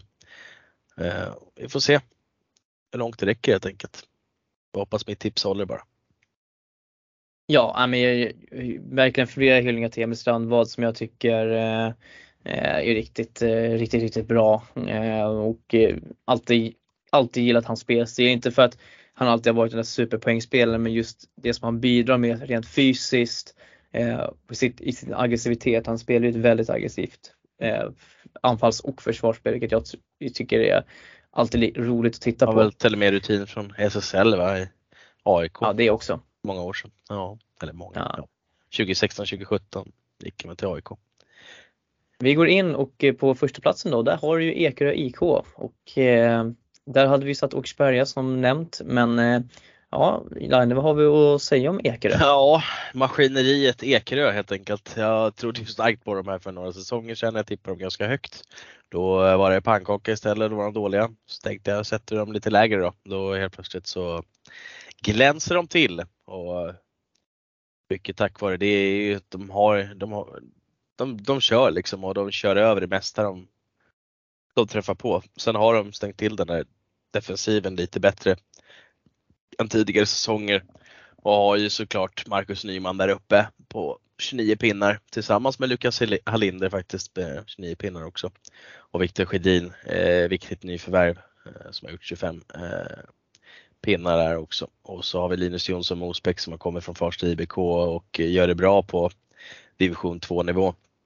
Lägger fram några sköna assister där. Eh, har ju både spets och bredd egentligen och eh, som sagt det här goet i laget är väl en av de viktigaste sakerna. De, de slutar liksom inte att köra. Det, det gynnar dem många gånger och ibland kan det bli lite platt fall liksom bakåt om när det går lite för, för mycket framåt. Men nu har de väl lyckats hitta den här balansen tror jag. Som jag efterfrågat lite. Som har gjort att de har kunnat eh, avgöra matcherna och stänga igen bakåt. Oliver Drago i mål har ju gjort det ruskigt bra eh, också. Det, det, ser bra ut. Vi får se hur långt det håller men eh, nog kommer man vara här uppe och, och jobba kring eh, första platsen. Helt enkelt. Ja ja men en plump senast mot Järfälla eh, för två dagar sedan. Det blir väl tre när vi släpper det här. Man förlorade med 5-4 mot Järfälla. Men mm. eh, ja, nästa match mot Danderyd borde man väl ta borta, borta plan mot eh, Danderyd i Mörbyhallen 8 januari. Ja, verkligen. Mm. Men eh, vi stänger division 2 där då och eh, innan det, vi går in på eh, så ska vi ta herrar division 3. Eh, men innan vi gör det så kan vi nu berätta att vi, vi hintade ju om eh, tidigare i avsnittet om att eh, Tullinge skulle släppa en stor nyhet här nu under, under tisdagen. Och den nyheten är nu släppt och det är att Magnus Eriksson och Totte Johansson kommer tillbaka till Tullinge och kliver in som tränarpar. Där eh, ja, den duon tar över herrlaget helt enkelt och Magne, Mange Eriksson är ju en, är ju en Tullinge eh, snubbe rakt igenom, eh, tagit damlaget till många stora eh, framgångar och även herrlaget tidigare. Totte Johansson, lång erfarenhet också från herrlaget. Han tillsammans med Rickard Gustafsson var väldigt framträdande så att här tror jag på en, där tror jag en riktigt bra lösning för Tullinge faktiskt. Det här är två riktigt bra tränare. Ja, nej, men det där är ju topp top class eh, rakt igenom. Sen eh, ska man väl inte tro att de kommer vara någon frälsare av något slag direkt eh, för det här laget utan de kommer få jobba stenhårt med den här truppen och Sätta strukturen. Ja, sätta strukturen precis. Lite som Djurgården har fått gjort det i Allsvenskan och få kanske gå tillbaka till basic och hitta de här detaljerna för att kunna avgöra matcherna. Eh, och det är väl klassikern att man snackar att man går tillbaka till basic. Det Tullinge har redan försökt med det men eh, kanske behövs lite mer, bättre röster. De har lite rutin från vad som behövs. Eh, och det här är väl precis det kanske man behöver då. då. Eh, får vi se eh, hur långt det räcker. Kul! Kul för Tullinge och viktigt. Ja, nej, precis.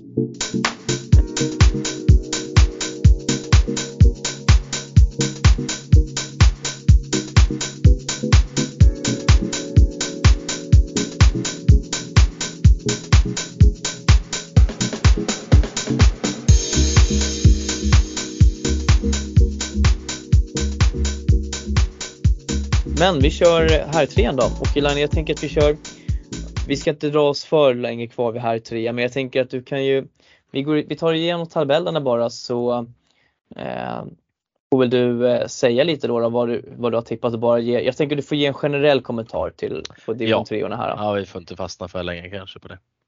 det eh, och om jag säger, jag säger, jag säger placeringen som är nu för idag, eh, mm, mm. där serien står still. Och så säger du vilket, vilket lag du har satt på den placeringen och sen så tar vi lite kommentarer generellt då, då eh, efter vi har eh, dragit hela listan. Och eh, idag har, ligger Hässelby SK på plats 10. Och vilka har du satt där? Där har jag satt Rosersberg Arlanda IBK. Nu är division 3 och, norra vi pratar om här.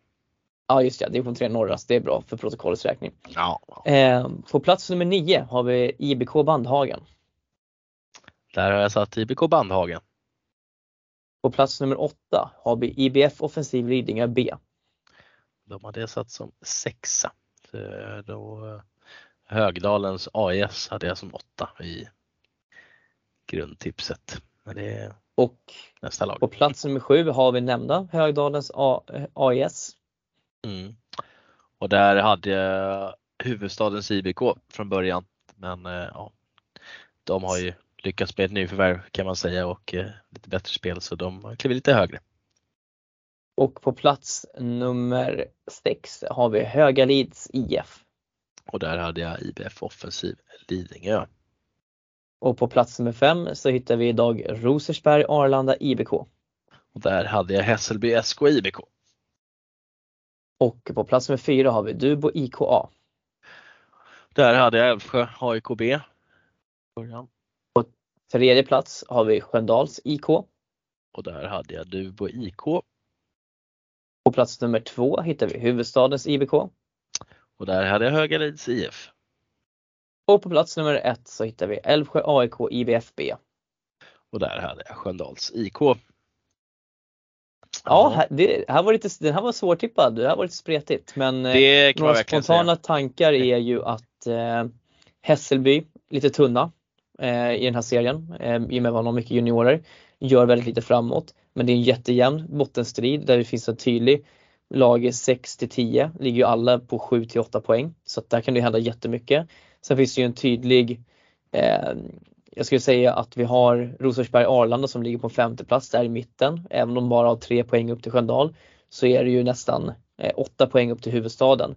Så det känns som att det finns en väldigt tydlig toppduo just nu. Eh, och sen så ett, en 3, 4, 5 som är ganska jämnt och sen så 6 till 10 som är väldigt jämnt. Så tre olika delar av tabellen. Älvsjö AIK, fantastiskt bra i år defensivt. Huvudstaden, 86 mål på 9 matcher. Det är brutalt bra. Ja, um, och sen så har vi Sköndal som... Det är inte tråkigt alltså. nej, och Sköndals går ju ändå okej okay, men har haft jättesvårt på bortaplan med att vinna matcher. Helt enkelt. Även fast det släppte här mot Ubo senast. Får man ju verkligen säga. Det var nog en viktig vinst för dem. Ja, nej, spretig, spretig serie. Rosers har gått bättre än vad jag trodde. Eh, var väldigt oviss inför säsongen där. Vad skulle hända? Högalid har inte alls införlivat efter man åkte ur division 2. De kan ju stanna kvar där nere. Tråkig, tråkiga jäklar som inte alls gör det man vill. Högdalen blandar och ger. Det är väl ett lag för den här serien egentligen. Lidingö B har väl samma problem som sitt eh, A-lag eller om man ska säga tvåan. Det är inte alls jättestabilt men det ligger just nu av strecket. Hässelby trodde jag skulle gå lite starkare men eh, du har ju redan nämnt vad som händer där. Så det, ja. Bandlaget kommer få det tufft. Dubo började starkt i början, har en del gamla spelare jag haft att göra med men bör väl kanske inte närma sig topp två då. Sköndal, ja tyvärr nu trodde man ju att de skulle ha chans att kliva på första platsen men NFK har värvat friskt och även huvudstaden och just nu så ser det ut som att Sköndal inte kommer ha någon chans egentligen mot de två lagen. Men eh, mm, vi får se om de kan kriga ikapp. Men annars är Älvsjö huvudstaden verkligen de här lagen för topp två just nu. Älvsjö ja. med bra bredd, eh, huvudstaden med spetsen egentligen. Eh, så det, ja. Nej, det spännande serie. Ja, nej men, eh,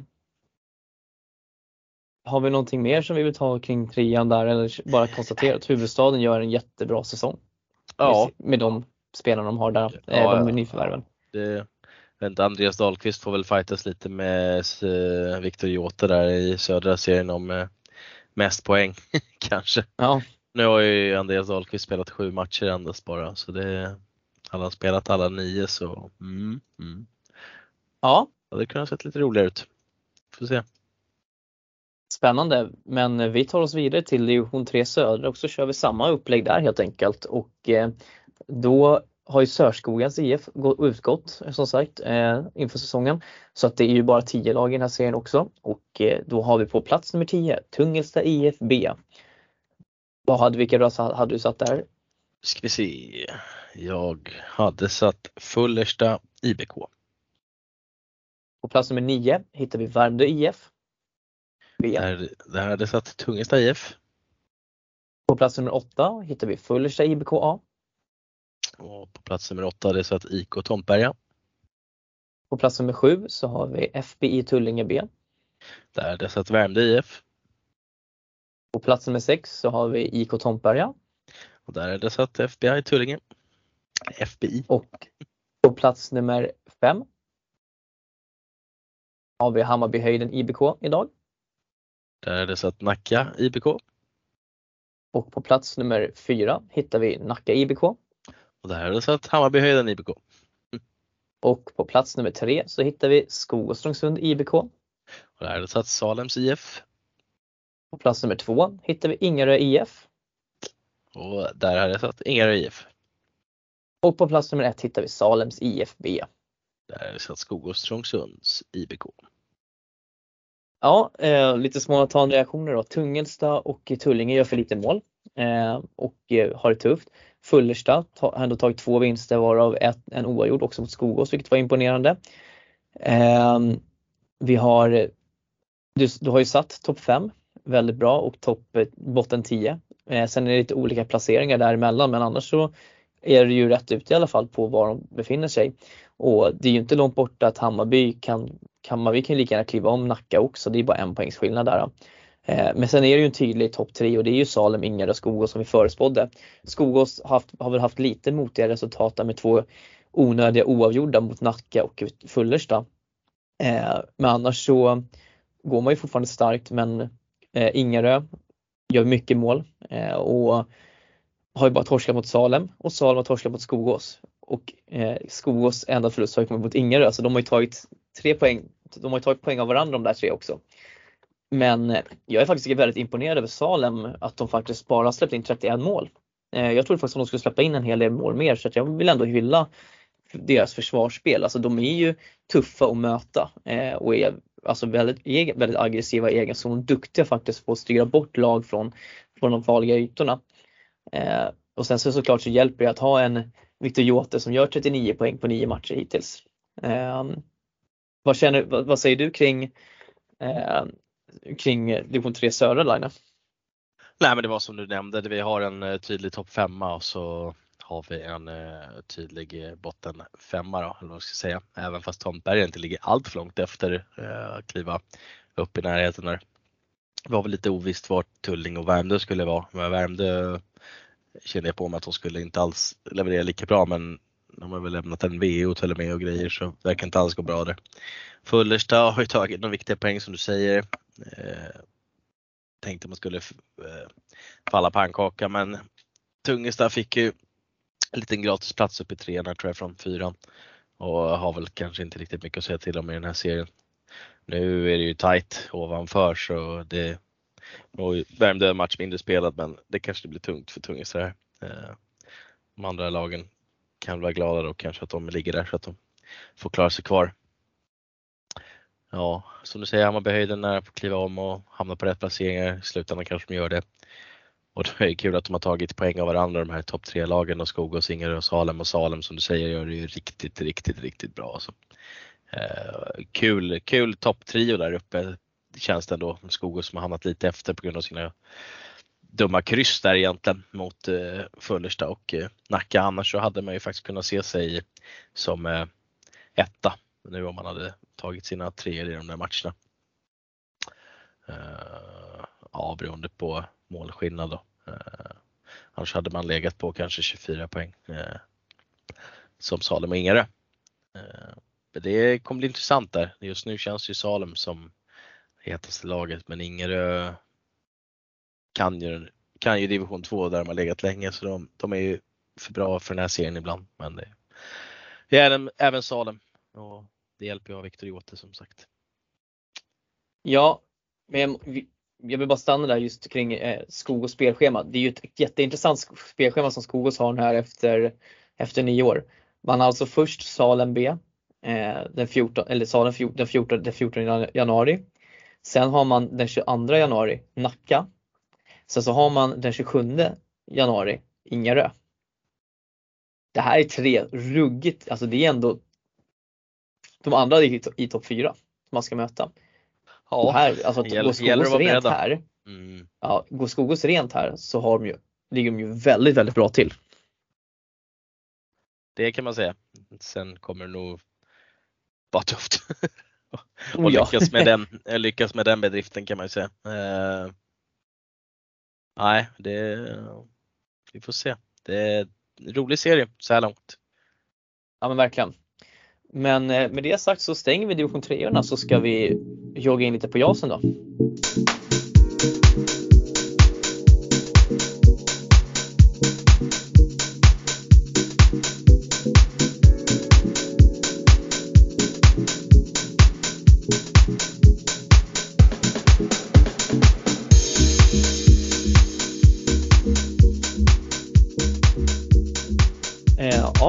Kommit till JAS som ska, där vi ska ta det här avsnittet i mål. Och eh, vi börjar med juniorallsvenskan C. och eh, då kör vi på samma sätt som vi har gjort i herrallsvenskan, här ettan. Eh, att vi går igenom vad vi har satt och vad vi tror om eh, lagens fortsatta säsong. Och då kan vi väl börja med att på plats nummer 9 i dagens tabell hittar vi Rotebro IS IBK på fyra inspelade poäng. Väldigt tydlig, eller vad säger på noll inspelade poäng är det till och med. Eh, och eh, ja Line, vi satte ju jag och eh, David Johansson som var med oss och satte tippningen satte ju Väsby här som nia men du har ju faktiskt Rotebro som, som nia. Eh, vad är det som händer i Rotebro egentligen? Det är... Ja, det är en bra fråga. Det har varit stökigt som i hela föreningen känns eh, med både herrlag och juniorlag då. Men eh, mm, nu har ju herrlaget skärpt till sig så eh, vet inte riktigt vad man ska hitta på här i juniorled. Eh, nu hade man en riktigt bra match senast mot AIK. Jag vet inte om AIK var dålig eller om det var Rotebro som var bra men eh, förlorade med endast eh, 6-7 eh, hemma. Eh, blir väl för tre dagar sedan kanske när ni lyssnar på det här ungefär. Den 18 december. Så någonting börjar väl kanske se bättre ut. Men man kommer nog fortsatt ha svårt att ta poäng. Det, det är bara de och Väsby då, nästa lag som kommer. Men som man kan utmana lite känns det som. Men nej. Saknar väl egentligen ja, både bredd och spets. Det är väl det vanliga när det är lite utmärkande. Ja. Har, har ju bara Anton Greberg som gör 12 poäng på sina 11 matcher och sen ja, Kranby duktig också. Sen har några som sprutar in lite poäng där men det, det är för dåligt helt enkelt. Eh, ja. Ja. Inte svårare än så. Ja, och eh, du nämnde dem, men på plats nummer åtta så hittar vi Väsby IBK på fyra inspelade poäng. Det fanns ju någon tendens där lite att man trodde att kanske Väsby skulle börja plocka lite poäng men sen så har det ju, eh, har det inte alls gått bra efter det heller eh, och man är ganska tydligt förankrade i botten eh, på eh, 77 insläppta mål och eh, jag ser inget, inget hopp alls för Väsby eller Rotebro att vända, komma förbi något annat lag i den här tabellen utan de får slåss sinsemellan helt enkelt om de där två sista platserna. Ja men precis, man hade ju några matcher som såg eh, där man, där man eh, låg och vägde lite och sen förlorade man väl matcherna i slutstriderna. Man tog en viktig poäng av Hässelby till exempel i omgång 6. Men sen har det ju sett eh, mycket tyngre ut. Man eh, slog ju sin botten jumbo tillsammans med ja, Rotebro vann man över dem. Eh, men sen ser det alldeles för tungt, tungt ut tyvärr. Och det kommer fortsätta vara det också det, det är ett lag lite mer för framtiden kanske. De har väl ett helt okej gäng 07 tror jag. Ja, de har ju speciellt Vida Karlsson och Felix Iver, två faktiskt mm. av våra, eh, två riktiga, eh, eh, några, två stycken som verkligen som lyssnar på varenda avsnitt av podden också som ja. eh, verkligen har, om man ska säga någonting positivt, som gör en jättefin säsong faktiskt i, i Jasen. Ja. Eh, på, har gjort 12 respektive 15 poäng var och väl kanske tillsammans med Zack Malmqvist de tre som faktiskt ändå eh, gör att Väsby ja. har någonting att hämta i matcherna. Verkligen, gjorde en bra match i igår blir det när vi väl spelar in det här då. Men eh, det är väl i förrgår. Det blir mer jobbigt med, med dagarna nu. Men de mötte väl eh, Farsta faktiskt i, blir det P16 eller vad heter det, bäst i stan. Eh, det är väl det de, eh, den serien heter. Då avgjorde faktiskt Felix Iver tror jag och även Ida Karlsson var bidragande där tror jag. Vann med 3-2 och slog ut Farsta. Det, det är bra spelare för framtiden och de får vara med och bära Väsby lite. Jag hade väl Iver där också på World Talent Camp för några år sedan tillsammans med Ludvig Johansson och han är en riktig bolltrollare vet jag då. Nu har jag inte sett honom på mm. några år så det vore väldigt, väldigt kul att få se någon match med Väsby där Felix spelar. Det är kul att det går bra för ja. Men vi, eh, vi rullar vidare och då hittar vi på plats nummer sju Ekerö IK Järfälla IBK på 10 inspelade poäng. Eh, och eh, både du, jag och David eh, hade satt Åkersberga som sjua. Men vi hade alla Järfälla som sexa.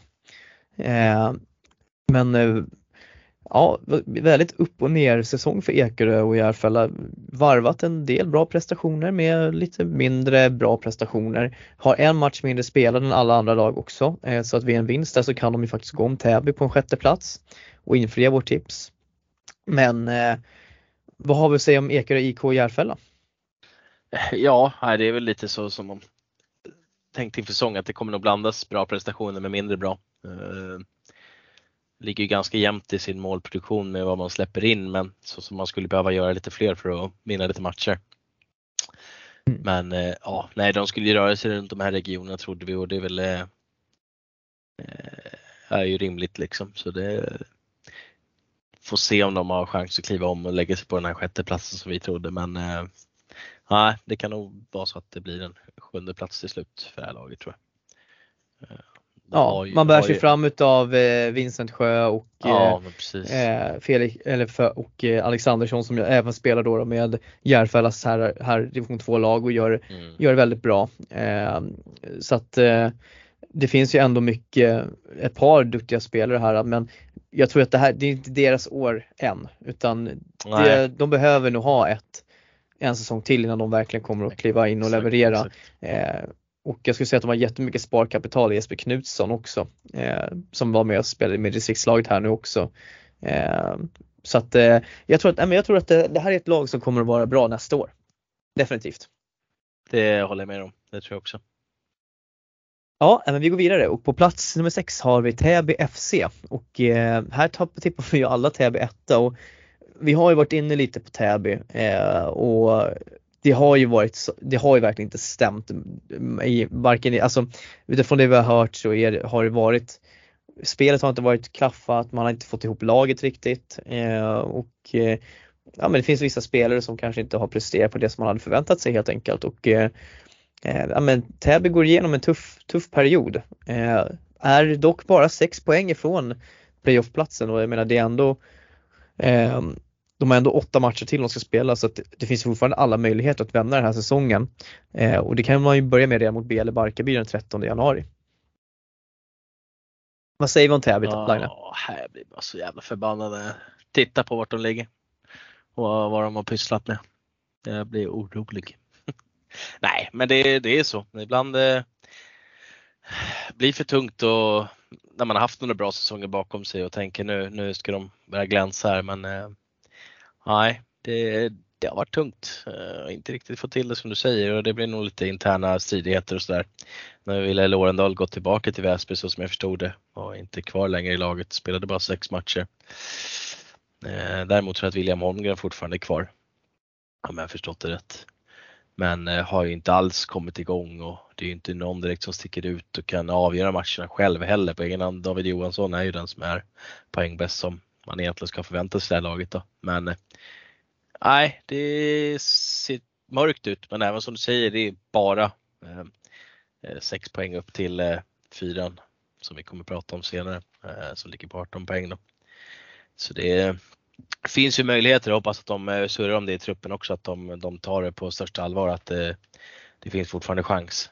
Eh, man har ju gjort helt okej med målen då men behöver ju täppa till defensiven där till slut. Så. Ja, kommer att blanda och ge. Sen får vi se hur långt det räcker som alltid. Ja, men jag, jag vill ändå tro att Täby kommer att ta sig över det där eh, playoff-strecket. Ehm, jag tycker att de är, de är för bra för att inte klara av det. Ja. sen, får, sen får vi se om jag har, har helt fel, men eh, jag tror vi ser Täby i playoff. Okej, okay. du vill att de ska kliva om Hässelby som du har satt som tvåa, så hur ska det gå till? Det kommer inte gå. Nej, men vad menar du? Det är fyra lag från den serien som ja, vidare satt. Du, du tänker att det är Rosches och Akers ska trilla ner alltså? Ja, ja. Nej, men jag tänker väl att Akers eh, trillar ner. Utifrån ja. hur vi har tippat. Ja. och då kommer Hässelby ovanför där, då måste Täby gå om ett ytterligare lag. Ja, nej, men vi får se. Ja, spännande.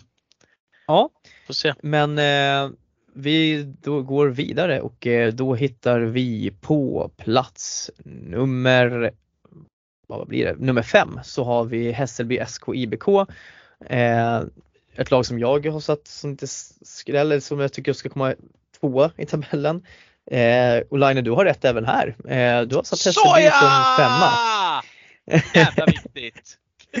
ja, eh, och i och med då, då att eh, David hade satt som fyra så att man var inte helt ni var inte helt ute och cyklade där så att eh, eftersom att du har satt dem rätt Linus så lämnar jag över till din visdom här och eh, nämna lite om Hässelby. Nej, nej men jag Enda anledningen var väl till att jag såg Täby som starka liksom och då fick inte Hässelby plats i den här beräkningen som man hade gjort då. Eh, måste jag nysa, ursäkta. Oj, sådär. Tillbaka Tur att man, det finns mute-funktion. Herregud. Eh, ja, nej men det, de fick helt, eh, helt enkelt plats här eh, på topp 4. Nej men gud, nu måste jag igen. Oj, så nu. Vad är det som sker? Jag ber om ursäkt. nej men vad var jag? Nej men de, de fick helt, helt enkelt plats med, med hur jag såg på de topp 4 lagen som, eh, eh, som jag tippade där och då. Eh, Sen har ju Täby gått mycket sämre så det finns ju en bra chans för dem att få plats i topp 4 nu. De har gjort det riktigt bra. Det, det ska jag erkänna. Jag har inte nämnt att de, de ska vara dåliga på något sätt heller. Jag fick väl någon peak där i någon, i någon innebandyapp där som vi pratade förut om någon farsa som när de helt plötsligt låg topp 4 att uh, vad säger jag nu? Ja, jag vet inte vad, vad är det du vill att jag ska säga. att eh, just nu så har du rätt. Exakt, just nu har jag rätt så sitt ner och knip igen säger jag. Nej, nej jag skojar. nej men nej, jag, tycker ja. om, jag tycker om Hässelby och jag tycker om Jonny Persson och alla som jobbar runt Hässelby är fantastiskt bra så det, ingen blir väl gladare än jag om de kliver upp på en topp 4 plats egentligen. Eh, eh, det är ju tajt där och det, det har jag nämnt hela tiden också att det kommer fortsätta vara det.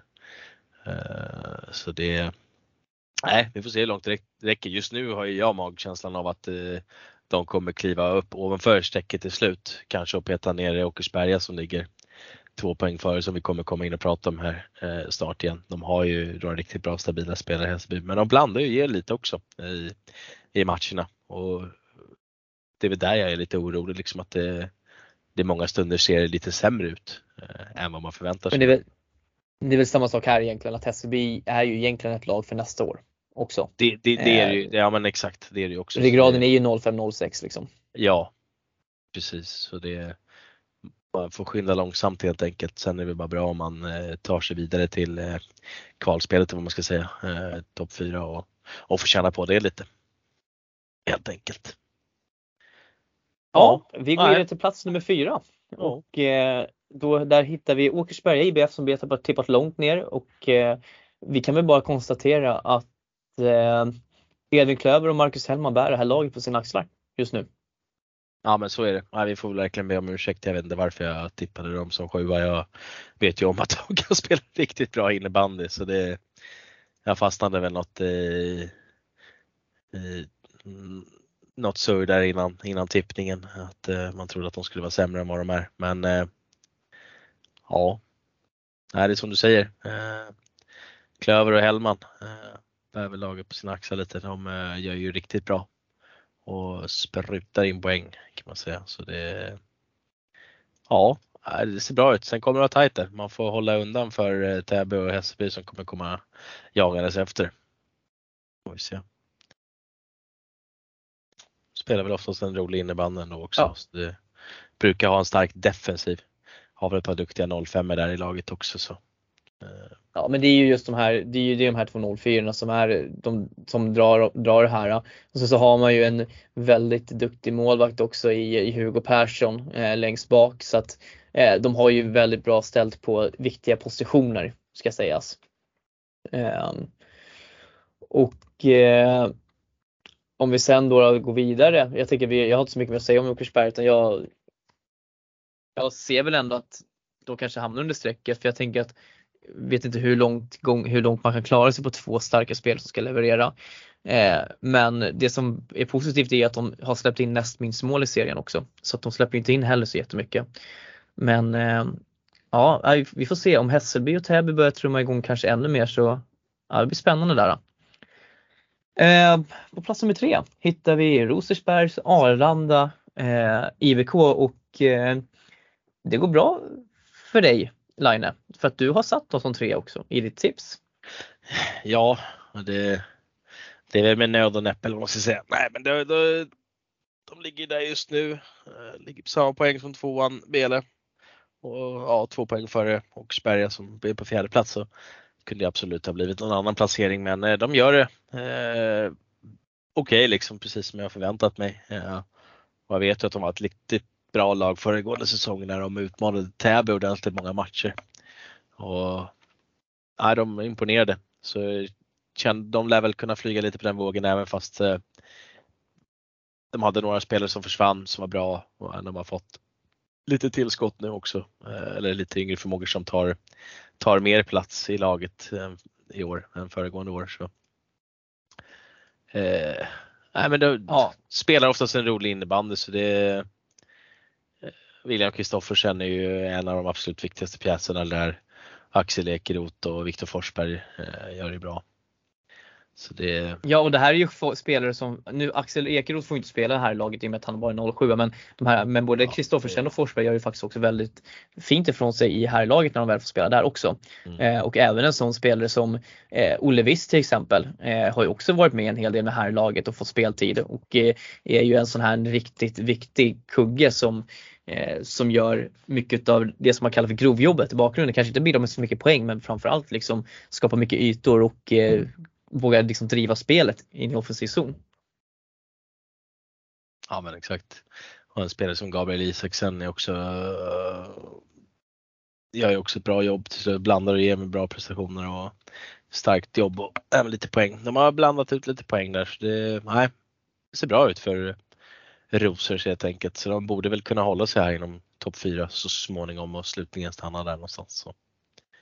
Ja, mm. precis. Och sen då, då, så går vi in på Bele Barkarby och eh, det är väl det laget som verkligen är personifierat att det här är, de går för nu. Det är ju mycket 04 här som är eh, de bärande spelarna. Eh, de har ju en av seriens bästa spelare, Douglas Wetterstrand, som vi nämnde redan på när vi pratade herrallsvenskan, att han har gjort en jättefin säsong även på seniornivå. Och eh, vad ehm, eh, nej men jag, jag har BL kommer ju grejer det här. Frågan är om de ligger, kommer etta eller tvåa. Det är väl egentligen det. Eh, de ligger ju också, Rasmus Lindborg såklart ska ju också nämnas, eh, som gör en jättefin säsong. Men eh, man har också till exempel eh, lite spelare längre bak som Hugo Bredenvall som ändå bidrar en hel del i, i spelet också. Vi har eh, Karl Theorén eh, som bara i sig bara har gjort sex matcher men har ändå gjort liksom 11 poäng på de matcherna. Och man har ju sen, sen har man ju också en av eh, seriens bättre målvakter i Kasper Bäcklin där också. Eh, så att även om han bara gjort fyra matcher nu också så finns det ju sparkapital där och kunna använda sen när det blir dags för det. Nej men det Bele känns väldigt, väldigt bra. Det känns som att de har hittat tillbaka efter ett litet sämre år förra året. Eh, och att det faktiskt nu ändå eh, saker och ting rullar för dem. Helt enkelt. Vad säger du om Bele Line? Ja verkligen. Nej, jag var har gått lite över förväntningar. Jag vet inte, jag tippade dem som fyra va, tror jag.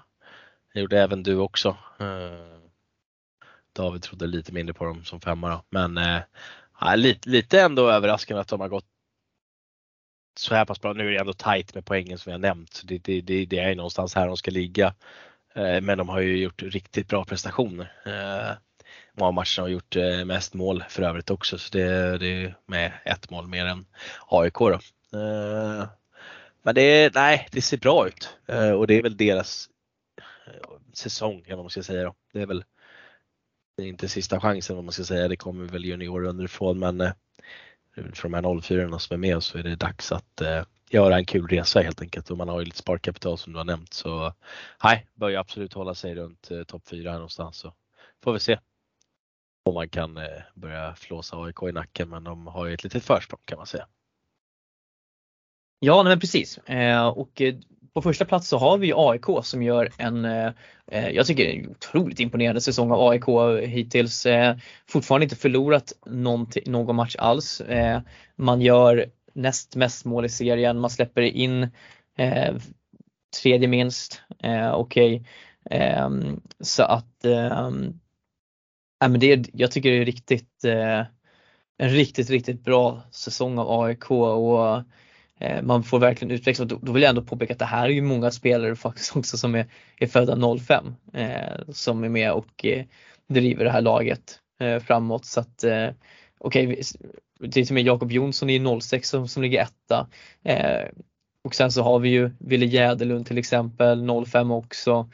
Ehm, vi har ju, man kan sitta och namedroppa hur mycket spelare som helst. Bara en kille som Theo Sonneby Widén tycker jag också eh, är duktig ehm, ja, men det, det känns verkligen som att eh, AIK har någonting riktigt bra på gång. Det är tråkigt med Hugo Nilssons skada, eh, det ska sägas. Och eh, jag hoppas att han hinner komma tillbaka när säsongen är slut. Men AIK har ju ett, eh, vilken, vilken, en bredd som jag tycker att flera andra topplagen inte har. Och det tycker jag är deras styrka. Verkligen. De tog in sina, ja, jag vet inte, stjärnspelare vad ska jag säga, som spelar med herrlaget lite mer. Eh, Kim Gulott och Jonas Rosén va? och även Viktor Legdén mot eh, Belle Barkeby. Men då, där de hade det tufft mot eh, Belle, Belle Barkeby i matchen ändå, men de lyckades vända på det till slut och vinna. Men där har man ju lite sparkapital också. Men sen är det alltid det här med, ja, ska man plocka in dem helt plötsligt i matcherna och få ihop gruppen eller hur gör man? Så det, det är frågan hur man kommer göra här till eh, kvalspel sen om man ska eh, kommer, försöka få in dem i laget mer och mer. Annars har man ju ett ruskigt, ruskigt lag att ställa på banan. Och det de redan har gjort med den truppen de har utan de här spelarna så nej jag är ruskigt imponerad. Och nej, riktigt starkt av AIK. Det är kul att se. Men det märks att föreningen mår mycket bättre också. Nu har man fått upp laget till SSL. Nu får vi se hur det kommer gå där. Men det är bra att man har fått igång en bra juniorstruktur och verksamhet som fungerar. Eh, och nej, det är ruskigt imponerande av AIK så här långt. Det, det trodde jag verkligen inte att det skulle gå så här bra. Så det är, nej, oerhört starkt. Fantastiskt bra jobbat. Även om jag ändå hade satt dem som tvåa och ni satt dem som trea så hade jag lite känsla för dem. Men nej, de har gjort det över förväntningarna. Så kan man säga. Verkligen. Ja. Men eh, jag tycker vi kan, jag känner, jag känner att jag kan slå fast att AIK vinner den här serien. Jo, eh, det känns det, som att de, jag, kan, jag kan inte säga emot. nej. Eh, så att det, de andra får tampas om platserna där bakom helt enkelt. Vi lämnar juniorallsvenskan C där och så går vi över på, vi får väl ändå kalla det för våran, hem, våran hemmajas ändå. Eh, den det, södra. det får vi göra. Det, vi borde ha lite mer, mer koll på så ungefär. Ja och eh, vi kan ju, kommer ju märka här i tipset i alla fall att eh, det finns eh, vissa som har mer koll än andra i det här tipset. inge, inge, eh, no offense David men vi märker, norra sidan var din styrka. eh, men eh, vi har ju Nynäshamn som, som sist och eh, det, det, stämmer ju även i år. Eh, de har ju tagit en poäng eh, och eh, men eh, tampas ju med Värmdö där längst ner i tabellen. Ett Värmdö som man trodde faktiskt var på G men det som utmärker de här två lagen är att de släpper in väldigt, väldigt mycket mål. Och Värmdö har dessutom spelat mest matcher av alla. De har spelat 13 matcher av sina 18 i JAS-serien redan. Men Nynäshamn, ja Line, vad finns det att glädjas åt i Nynäshamn framledes. Man gör en bättre säsong i år än förra året i alla fall. Det är ändå ett steg framåt tänker vi. Eh. Eller? ja, alltså ja, de har ju hållit ner siffrorna lite grann. Eh, sen har man inte rosat marknaden framåt. Jag har ju sett några matcherna och eh, Ja, det ser bättre ut eh, onekligen än säsongen innan men sen är man för långt ifrån de andra lagen eh, spelmässigt till slut ändå tyvärr. Det, det håller liksom inte. Eh, eh det, det, finns mycket jag vill säga om Nynäs just nu men det Ja, nej, jag, vi får ta det i en senare podd i alla fall. Senare, alla detaljer är klara men annars ja, du vet vad jag pratar om. Men eh, ah, ja. vi ska inte nämna det här än. Men, De lämnade ju VO mot Hammarby här också. Vilket ja. det, det är aldrig tecken på välmående. Nej, det är, det är lite turbulent sådär just nu och det är ja, lite märkliga saker som eh, händer så vad man ska säga. Eh, vi har väl fog för att komma in på det senare. Vi får se vad som händer. Ja. Eh, men vi kan lämna Precis. det därhän just nu så får vi se vad vi säger. Det, det, det ja, behöver höja sig för att kunna ta lite poäng men det, det, det ser mörkt ut helt enkelt. Det, de får kämpa på helt enkelt Nynäs.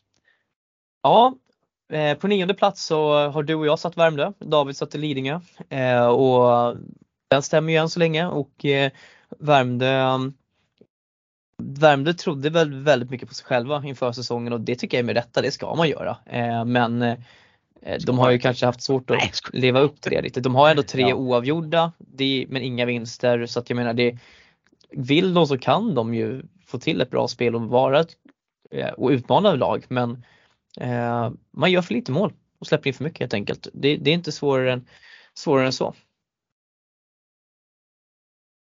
Ja men precis. Nej, jag vet vet inte vad. Man har Ture Järlild, äh, Järlild som, är, som är duktig liksom eh, och som gör väldigt mycket poäng. Eh, som är född 2007 också så det är en, det är en spelare att hålla koll på framöver för distriktslaget ja. så men, men annars är det tycker jag att det är lite tunt. det är väl ett litet lag som är kanske lite mer för framtiden det här också. Man Ja. får bygga lite runt sen 06-07 kanske. Kanske finns några bra 08 också, det vet jag inte. Det är lite för ungt just nu för att veta. Jag har knappt koll på de där. Så.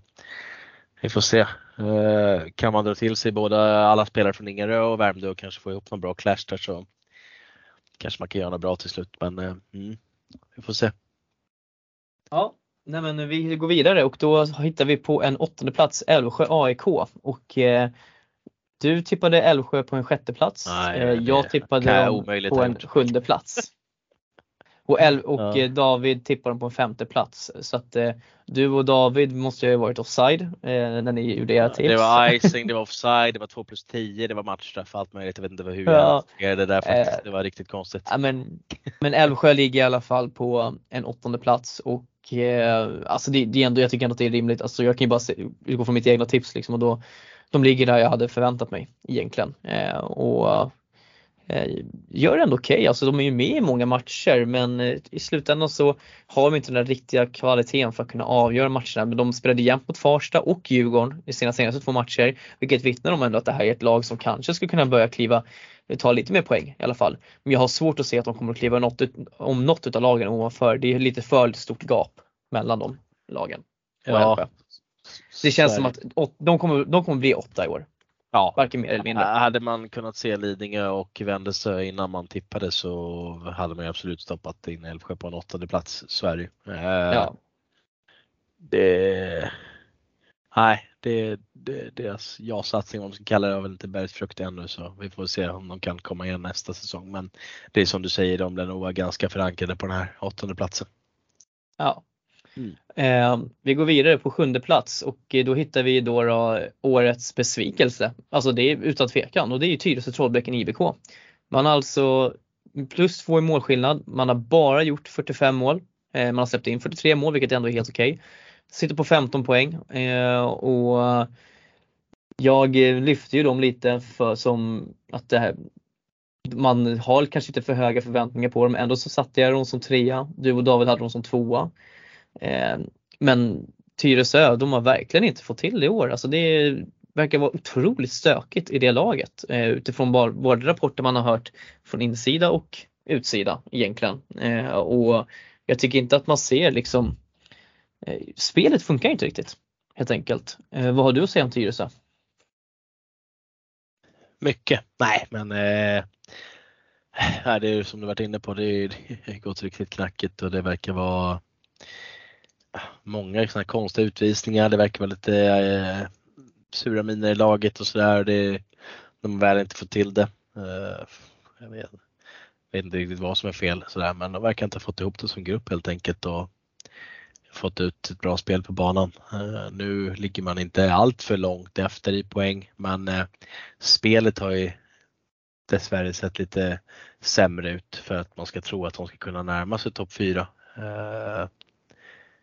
Jag tror att de kommer hålla sig under topp 4 till slut så småningom så det, jag tror de hamnar väl en femte, sjätte plats där kanske om man kan utmana Nacka lite Eh, och kanske, Mm. ja beror på vilka som kommer hamna där på en femte plats. Det kommer bli intressant sen att se vilka som hamnar Värt att nämna, du nämnde det här med utvisningarna. Mm. Eh, i Tulling, eller Tullinge, Tyresö har alltså tre spelare på topp fem i utvisningar. Första plats, andra plats och tredje plats. De har totalt alltså tillsammans tagit 64 stycken utvisningsminuter på 11 minuter. Sen vet vi att det finns lite 0-2 plus 10 där hit och dit som är involverad i det där, de där siffrorna också men det är fortfarande utvisningar. Eh, 64 utvisningsminuter. Man vinner inte matcher i utvisningsbåset. Så är det. Så är det. Eh, nej. Eh, alltså, sen är det så här, jag tror ändå att Tyresö kommer att hamna eh, i de har mycket väl möjligheten att, att, att ta den där playoffplatsen. Det är ju fortfarande ändå sju matcher kvar att spela. Eh, de möter Vändelse bland annat en gång till och Vändelse har en match mer spelad än dem. Eh, man möter Lidingö en gång till också. Eh, så att, alltså, jag tror fortfarande att Tyresö kan kliva upp eh, på en playoffplats men de kommer ju bli max fyra tror jag. Jag tror inte de kommer att ta topp tre i alla fall. Nej, det, det tror jag inte. Jag, eh, just nu har jag magkänsla av att de kommer eh, missa topp 4. Men eh, vi får se om de skärper till sig nu. Kanske får lite eld i baken med vad, vad vi sitter och säger här. Om de, Om någon lyssnar. Ja, men precis. Det är bara att rycka upp er. Eh, ni kan mer än vad ni har ja. bevisat och det är många som tror på er fortfarande så att eh, mm. get your shit together som man säger på eh, klassisk sportfloskel på engelska. It ain't over until the fat lady sings. Ja, nej men absolut. Ja, det är nu mycket klyschor. Nu kör vi, nu kör vi. Klyschpodden. eh, vi går vidare och eh, till plats nummer 6 och då hittar vi i tabellen Nacka IBK eh, och där får vi faktiskt ge cred till David som satte Nacka som sexa. Du och jag hade Nacka som femma. Så att eh, de har ju gått lite sämre än våran förväntning men tittar man på poängskörd så tycker jag faktiskt att Nacka, Nacka gör en jätte, jättefin säsong. De ligger ju egentligen sexa på grund av att Vendelse och Lidingö också gör fina säsonger.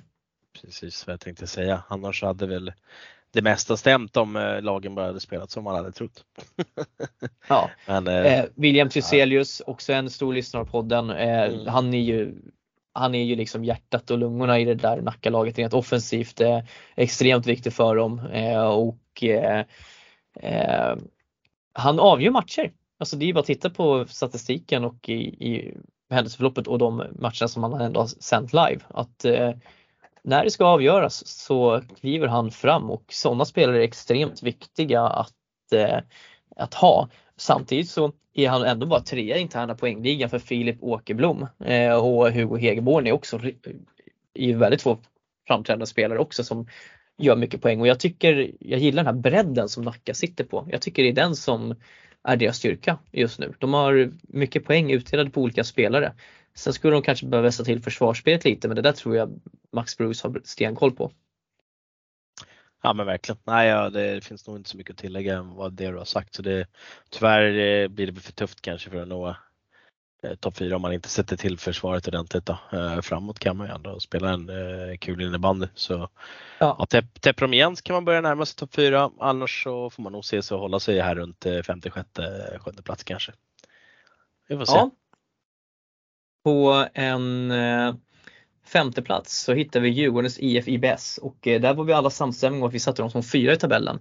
Och efter en liten bökig start så får man verkligen säga att maskineriet har rullat igång i Djurgården och eh, man, framförallt så har ju både Adam Rehn och William Lindahl börjat visa nu varför, varför de är så riktigt bra. Eh, Lindahl gör en jättefin men framförallt Adam Rehn som ändå ska vara en av seriens bästa spelare i och med att han faktiskt också är med och gör ändå, ändå helt okej okay uppe med Djurgården. Eh, de ligger 1 och 2 i poängligan. Eh, Emil Thorberg har också börjat komma igång ordentligt. Eh, sitter på två poäng per match också vilket är jätteviktigt så att jag menar Djurgården är ju de, är, de har vaknat till liv. De tog den där jätteviktiga matchvinsten senast mot eh, Tyresö och vann även mot Värmdö här nu ganska nyligen. Eh, men just den här matchen mot Tyresö var ju väldigt viktig för det var, var en sån här klassisk sexpoängsmatch egentligen. Ehm, så att, eh, vad säger vi om Djurgården Charlie? Eller Charlie höll jag på att säga. ja, det är trevligt att jag, får agera, att jag får agera din son. Det är bra. Ja, jag ska precis. Svara precis. Jag ska svara precis som Charlie hade svarat. Ja. Heja Djurgården. Nej, men eh, det är väl ett lag egentligen i grund och botten för topp 4. Eh, sen haltade ju tabellen Eh, man har pratat om det, serien lite förut de är ju experter på att flytta matcher här i Djurgården. Ja, har de inte alla spelare tillgängliga så, så går det, för dem, går det inte för dem att spela helt enkelt. Eh, så då, då är det tufft. Men mm, ja, även ett lag för topp 4. Sen vet jag inte hur långt det kommer räcka men det är tur att Adam Rehn och William Lindahl och till exempel Emil Thorberg visar vad de kan. Eh, eller sa jag Emil? Jo, visst var det Emil som hade gjort lite poäng. Ja, exakt Emil var det, precis. precis. Eh, de har väl en bra, bra, bra trupp på två femmor som kan göra det riktigt bra. Spelar ju oftast en bra innebandy så vi får se hur långt det räcker nu.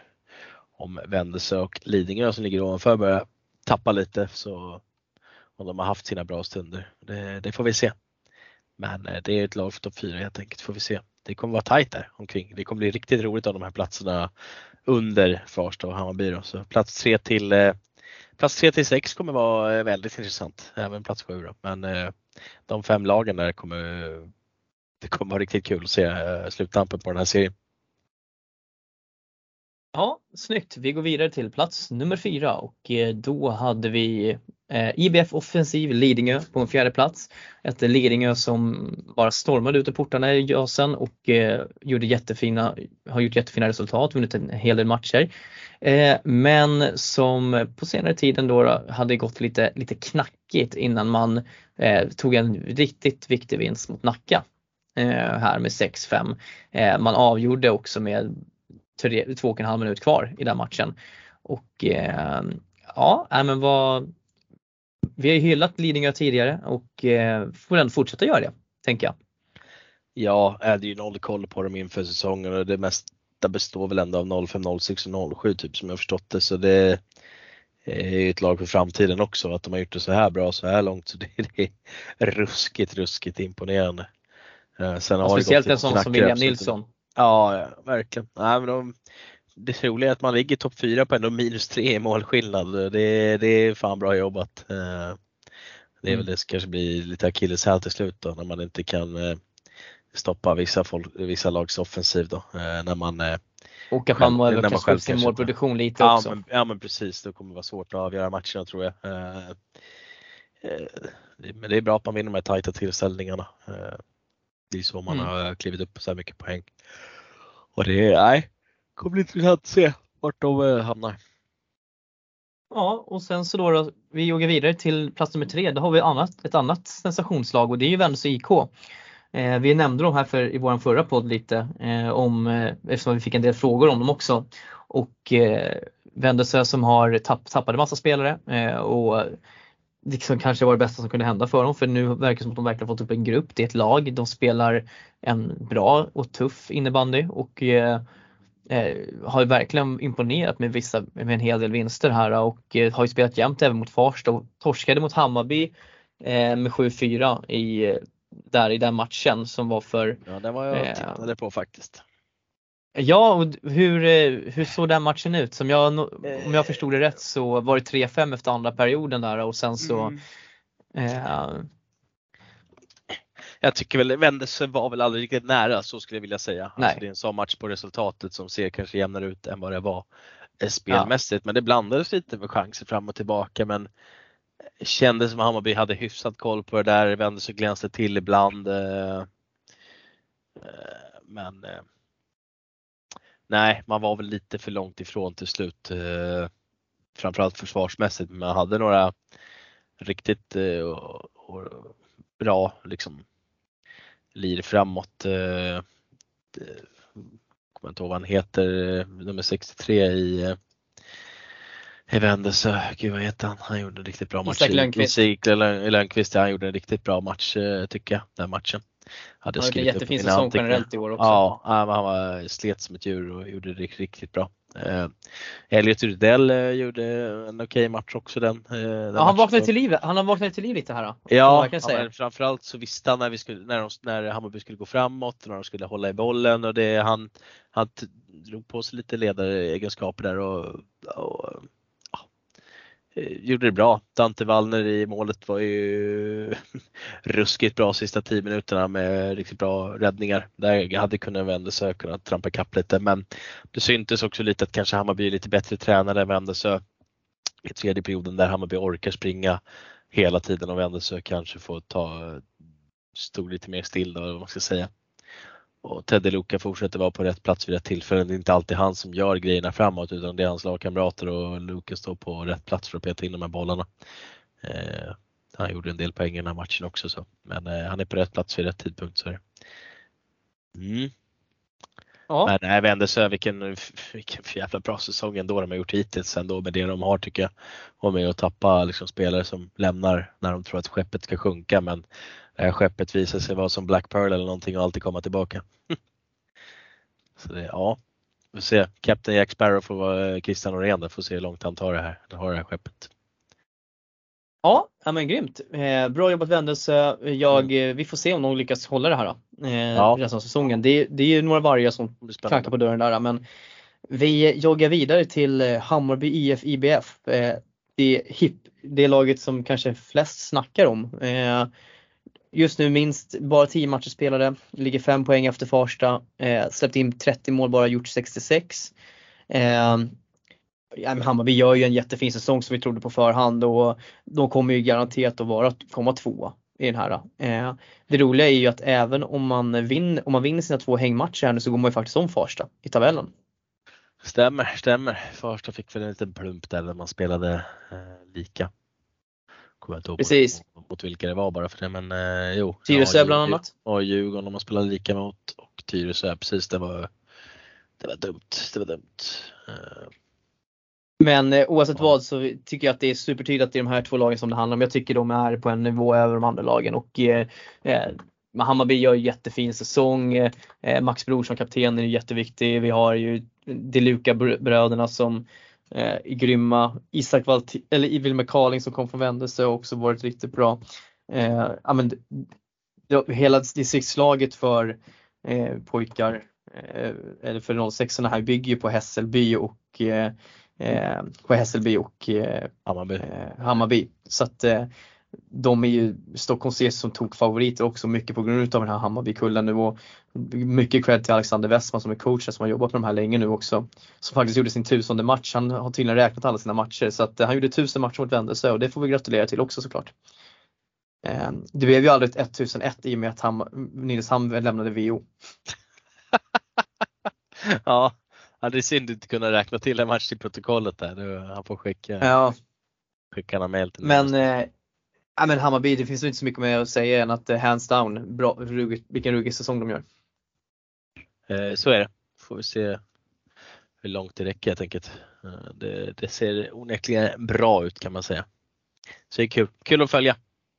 Man bjuder Ja, till och jag nöjer mig med att jag var den enda utav som tippade Hammarby som Ja, tvåa. ex, exakt. Det hade man ju kunnat gjort om eh, Tyr, att man hade vetat att Tyresö skulle vara så här dåliga som de har varit. Men mm, det här är bra gjort av dig. Mm, tack. Riktigt bra Henke, det ska du ha. Det ska du ha. Tack. Tack, tack. eh, det är ungefär som du och Hässelby i förra i Ja, ja, serien. ja, ja, ja, ja, det är bra.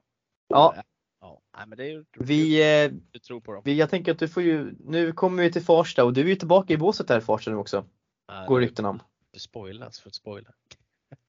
Eh, ja, jag är eh, tillbaka faktiskt. Uh, Skogås har fått hamna lite på is. Eh, Max ringde mig här. De har skapat en liten sportorganisation i Farsta eller något sånt och det med han och Bondestad jobbar lite där och håller koll på juniorerna. Han hjälper varandra och eh, Max slog en signal till mig och, och ja, la upp Det fint. räckte med två avgjorda för att plocka upp luren till Line. Ja men exakt, han, eh, ja tydligen.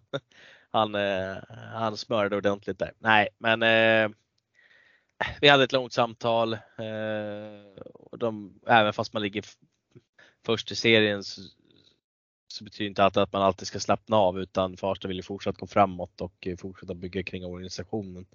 Och laget har ju gått från att ha haft fem, sex ledare till att bara vara, hamna om David Grossman och Benny Andersson då, som har stått där ensamma och, och trampat lite. Och det behövs Ja. lite nya röster och kanske ny energi. Eh, bara för att man leder serien och har vunnit eh, alla matcher nästan och spelat lika så kanske inte alltid är frid och fröjd och sådär. Eh, utan det behöver byggas lite. Och ja, I'm, I'm back sen är jag, jag, jag är långt ifrån en frälsare men eh, sen kanske jag har en eh, vissa ledaregenskaper som kanske behövs passas in. Eh, speciellt när det gäller juniorer. Vad jag skulle gissa på i alla fall. Eh, Ja. jag, jag tänker aldrig prata om mig själv. Jag, jag brukar aldrig hylla mig själv direkt. Jag brukar snacka skit mest men eh, det är väl kul att någon uppskattar det man har gjort och det är väl som Maxi sa, man vet inte vad man har först man saknar det kanske. Så det, det, det värmer lite extra och det är kul, kul att vara tillbaka i omklädningsrummet. Det är fantastiskt. Sen hade vi inte någon jättehöjda match mot Älvsjö här senast eh, kan jag ju säga. Det var inte jättevacker innebandy. Och vi får se. Jag hoppas vi kan bygga ordentligt nu och göra det bättre från oss nästa match.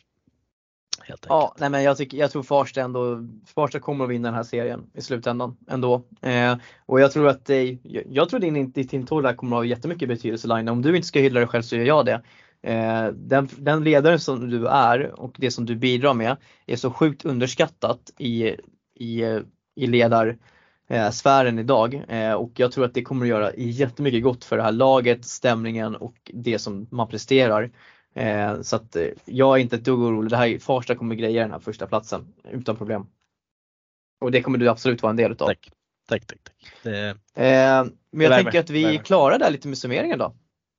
ja, nej, vi Eh. behöver inte nämna så mycket mer om Farsta. Vi vet ju vilka Nej. som som gör det bra helt enkelt. Sen Ja. behöver vissa spelare kanske steppa upp för att eh, man ska ta det lite längre. Men eh, de som ska leverera Precis. brukar göra det. Sen har man ett par duktiga 06 som knackar lite på dörren där också. Alvin Bröthén och Hampus Göte, Göte, Götehed eller Götehed. Eh, Mm. Och lite andra spelare såklart. Dennis Bodin Lövstrand och Mikael Sifogiorgiakis. Jäkligt svårt att uttala. Jag trodde Sasan Afshiniad var svårt men eh, Mikael Sifogiorgiakis, det, där satt Ja, var snyggt. Farligt med de här grekerna vet du.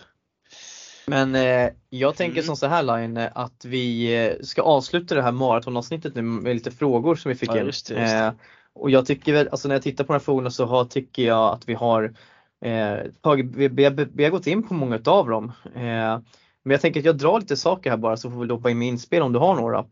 Eh, och vi börjar med att vi har fått en fråga om att Vändelsö ska sätta igång en DJ-trupp till nästa år. Och vad vi tycker om det. Bra såklart, alltså jag fram med DJ-trupper, mer DJ-lag. Se till att det bara finns spelare så att man kan driva en bra verksamhet så är det bara att köra. Eh, vi har fått lite frågor om Vidar Karlsson och Felix Iver i Väsby. De har vi nämnt redan så vi behöver inte göra det igen. Eh, vi har fått lite frågor kring tankar kring Line tillbaka till Sharksen. Eh, det nämnde vi alldeles nyss. Eh, vi har en som vill se en uppdatering och nya predictions på JAS-serierna. Ja, vi har inte lagt kanske helt nya tabelltips men vi har i alla fall varit inne och grottat på vad vi tror att lagen kommer att göra om de kommer att gå framåt, bakåt eller stanna kvar. Så det tycker jag ändå att vi har gjort föredömligt. Eh, vi har fått lite tankar kring Salem, eh, Värmdö, Nacka. Eh, jag gissar på att det här är det är JAS. Och eh, jag tänker så här, alltså, vi, har, vi har fått några frågor här om eh, dam och DJ. Ströby har tyvärr fått förhinder den här veckan att kunna vara med och spela in. Så det som vi kommer göra är att vi kommer släppa ett avsnitt nästa vecka i mellandagarna där vi går igenom och kör samma sak som vi gjort på herrarna nu med dam och DJ. Eh, så att jag är ledsen att vi inte kan ge er ett avsnitt den här veckan men ni får hållas med det. Eh, vi kommer också att bjuda på ett specialavsnitt nästa vecka där vi träffar Täbys eh, DJ-ledare Viktor Johansson. Och då kommer vi även passa på kanske att snacka lite distriktslag för vi har fått även lite frågor här kring hur Stockholms F06-lag eh, ser ut. Men Line, vi har lite fått lite andra frågor här. Hur, alltså vi fick bästa tips för att utvecklas som innebandyspelare. Det kan, vi, kan ju du få dra lite om här. Vad sa du, hur bästa tipsen för? Att utvecklas som innebandyspelare. Ja, eh, det är en stor fråga med nog ganska många invecklade svar kanske men eh, jag satt och funderade lite och tänker lite på vad man har sett i juniorled när man har tränat eh, juniorer här en del år. Jag kan börja annars om du vill. Ja men, ja, men börjar du så kan jag fylla i sen. Men eh, kör, kör, Jag börjar med ett ord. Ja. Våga. Alltså våga utmana, våga ta duellerna och våga göra din grej. För att det är som så här, det som juniorer, jag tror absolut svårare för juniorer, det är att förstå att du, det är okej att göra fel. För att du behöver göra fel för att lära dig göra rätt. Och så kommer det alltid vara, så funkar det i livet. Har du en tränare som låter dig, eller bänkar dig eller inte liksom ger dig utrymme att göra det som du eller att testa på saker på planen, då kommer du aldrig utvecklas. Tränarens uppgift är att ge dig verktygen och stödet att kunna våga utmana dig själv på planen. Det är så du utvecklas. Göra saker i maxfart. Och när du är, som, när du är mest som ung, då handlar mycket bara om att nöta, nöta, nöta. Hitta, göra liksom, jobba mycket med teknik, klubbteknik, jobba med fysiken. För i grund och botten så handlar innebandy om att vinna din duell, både defensivt och offensivt. Och det är det man ska fokusera på väldigt mycket. Mm. Och eh, spelsystem och sånt det kommer när man blir äldre. Och det är medskick till alla tränare och ledare ute som coachar yngre förmågor på lägre nivå. Hoppa alla spelsystem och sånt till en början utan fokusera bara väldigt mycket på den individu- individuella spelaren. Och, liksom, och jobba med dem. Och ge dem, skapa en miljö där det är till, som är tillåtande och utvecklande. Så, nu kan du fortsätta. Ja, nej men det är bra. Bra ord, våga. Kan vi lägga till nyfiken, eh, våga utmana dig själv i det. Och även eh, en av de viktigaste sakerna egentligen för att komma ner och kunna ha chansen att utvecklas, det är att ha kul faktiskt. Så har du inte ja. kul när du går ner och känner för det du gör, du måste ju brinna för det. Alltså du måste tycka att innebandy är, jag behöver inte tycka att det är kanske världens roligaste grej du gör, men det, det är en av en bidragande orsak och det är många som är där, för kompisar är där, men det är ju då du har kul också. Men du ska tycka om det du håller på med, det är liksom, annars är du där Visst, du kan vara där för att hänga och ha det skönt, men då kommer du inte utvecklas som innebandyspelare. Du kanske utvecklas som person eller människa eh, med dina kompisar och, eller ledare. Men var nyfiken, liksom, som du säger, våga liksom och utmana dig själv. Är det någonting du kanske inte är, om du är mindre bra på, ta till det. Vad behöver du göra för att utveckla de här egenskaperna? Det är kanske något du kan nå en viss nivå till eller så har du redan det du är bra på och kanske kan vinna innebandymatcher på det sättet. Eh, och ha inte för bråttom. Det har vi nämnt ganska många gånger.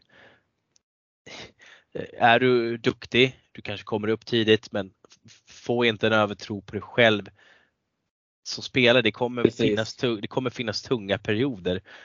Du måste lära dig som människa att vara redo i din, ditt huvud för att tackla de här. Jag har sett så många bra spelare som har trappat av med sin innebandy bara för att de kanske inte fick ett herrlagskontrakt när de var 15-16 år. Och mm. Och det är inte alltid det händer. Visst sen att det är många juniorer nu som tas upp väldigt tidigt för innebandyn ser ut så på ett visst sätt, även hockeyn i många delar. Men låt din tid komma. Det finns ju många bra exempel och så kan man inte sitta och namedroppa folk här kanske men det finns folk som mm. har missat eh, stadslag och TV-pucken och allt möjligt som är där folk tror, ja ah, shit det här måste jag vara med på för att kunna komma långt i min innebandy. Nej, nej, nej, det är så jävla fel det bara kan bli du, du, du kan få en jäkla boom när du är 18 och bli hur bra som helst och du, du, du ska inte vara på topp egentligen när du är i den åldern. Det ska komma efter du är 20 år, du ska komma när du är 23, 24, då ska du vara på topp där du är, vart du har hamnat. Och sen beror det helt på dig kanske hur långt du har klivit i din roll som spelare, hur långt upp du har velat ta dig. Och sen visst, sen ska man absolut ha folk som tror på en. Det är ju det är viktigt att man, att man måste eh, ha någon som tror på en också för att ta sig framåt. Men eh, det finns många vägar att gå men det, det, det, det är väl några av sakerna jag nämnt här men som man kan sitta och prata om där hur länge som helst och olika nycklar och så vidare. Eh, men vi kan väl lämna, lämna den frågan med de, de, de orden vi har nämnt som är några viktiga essentiella punkter liksom för att kunna, kunna nå långt. Sen kan vi nog sitta och namedroppa jättemånga punkter också men eh, nej, ta, ta, ta, med, ta med det ni som eh, kanske är yngre och lyssnar. Ja och ledare också framförallt. Det, eh, man lär sig inte allting på alla utbildningar som finns heller men eh, mycket får man med sig och, och sen dela med sig av andra tankar mellan ledare. Det, nej. Mm. Mot ett bättre innebandy i Sverige helt enkelt, så kör vi. Väl sagt Line. Eh, och eh, vi hade ett segment där vi lyfte upp, ville att vi skulle lyfta lite olika ledare eh, och eh, vi kommer att ha det.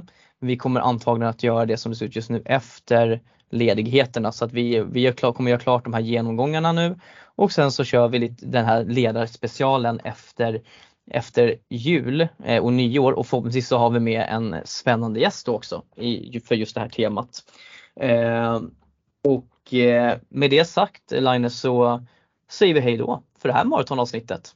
Och eh, eh ja och tacka för om ni som eventuellt har lyckats lyssna på nästan alla fyra timmar. Eh, Sjukt starkt jobbat. Eh, men vi har såklart förståelse för att alla inte har gjort det utan att man har såklart lyssnat på sitt segment och det är helt okej okay det också. Eh, om inte annat så får ni ha det bra så hej då och ha en, framförallt ha en god jul och ett gott nytt år. Om vi inte, om ni inte lyssnar något mer efter det. Ja, god jul och gott nytt år. Ta hand om er där ute. Ha det bra Line. Ha det! Bra, tja tja, hej!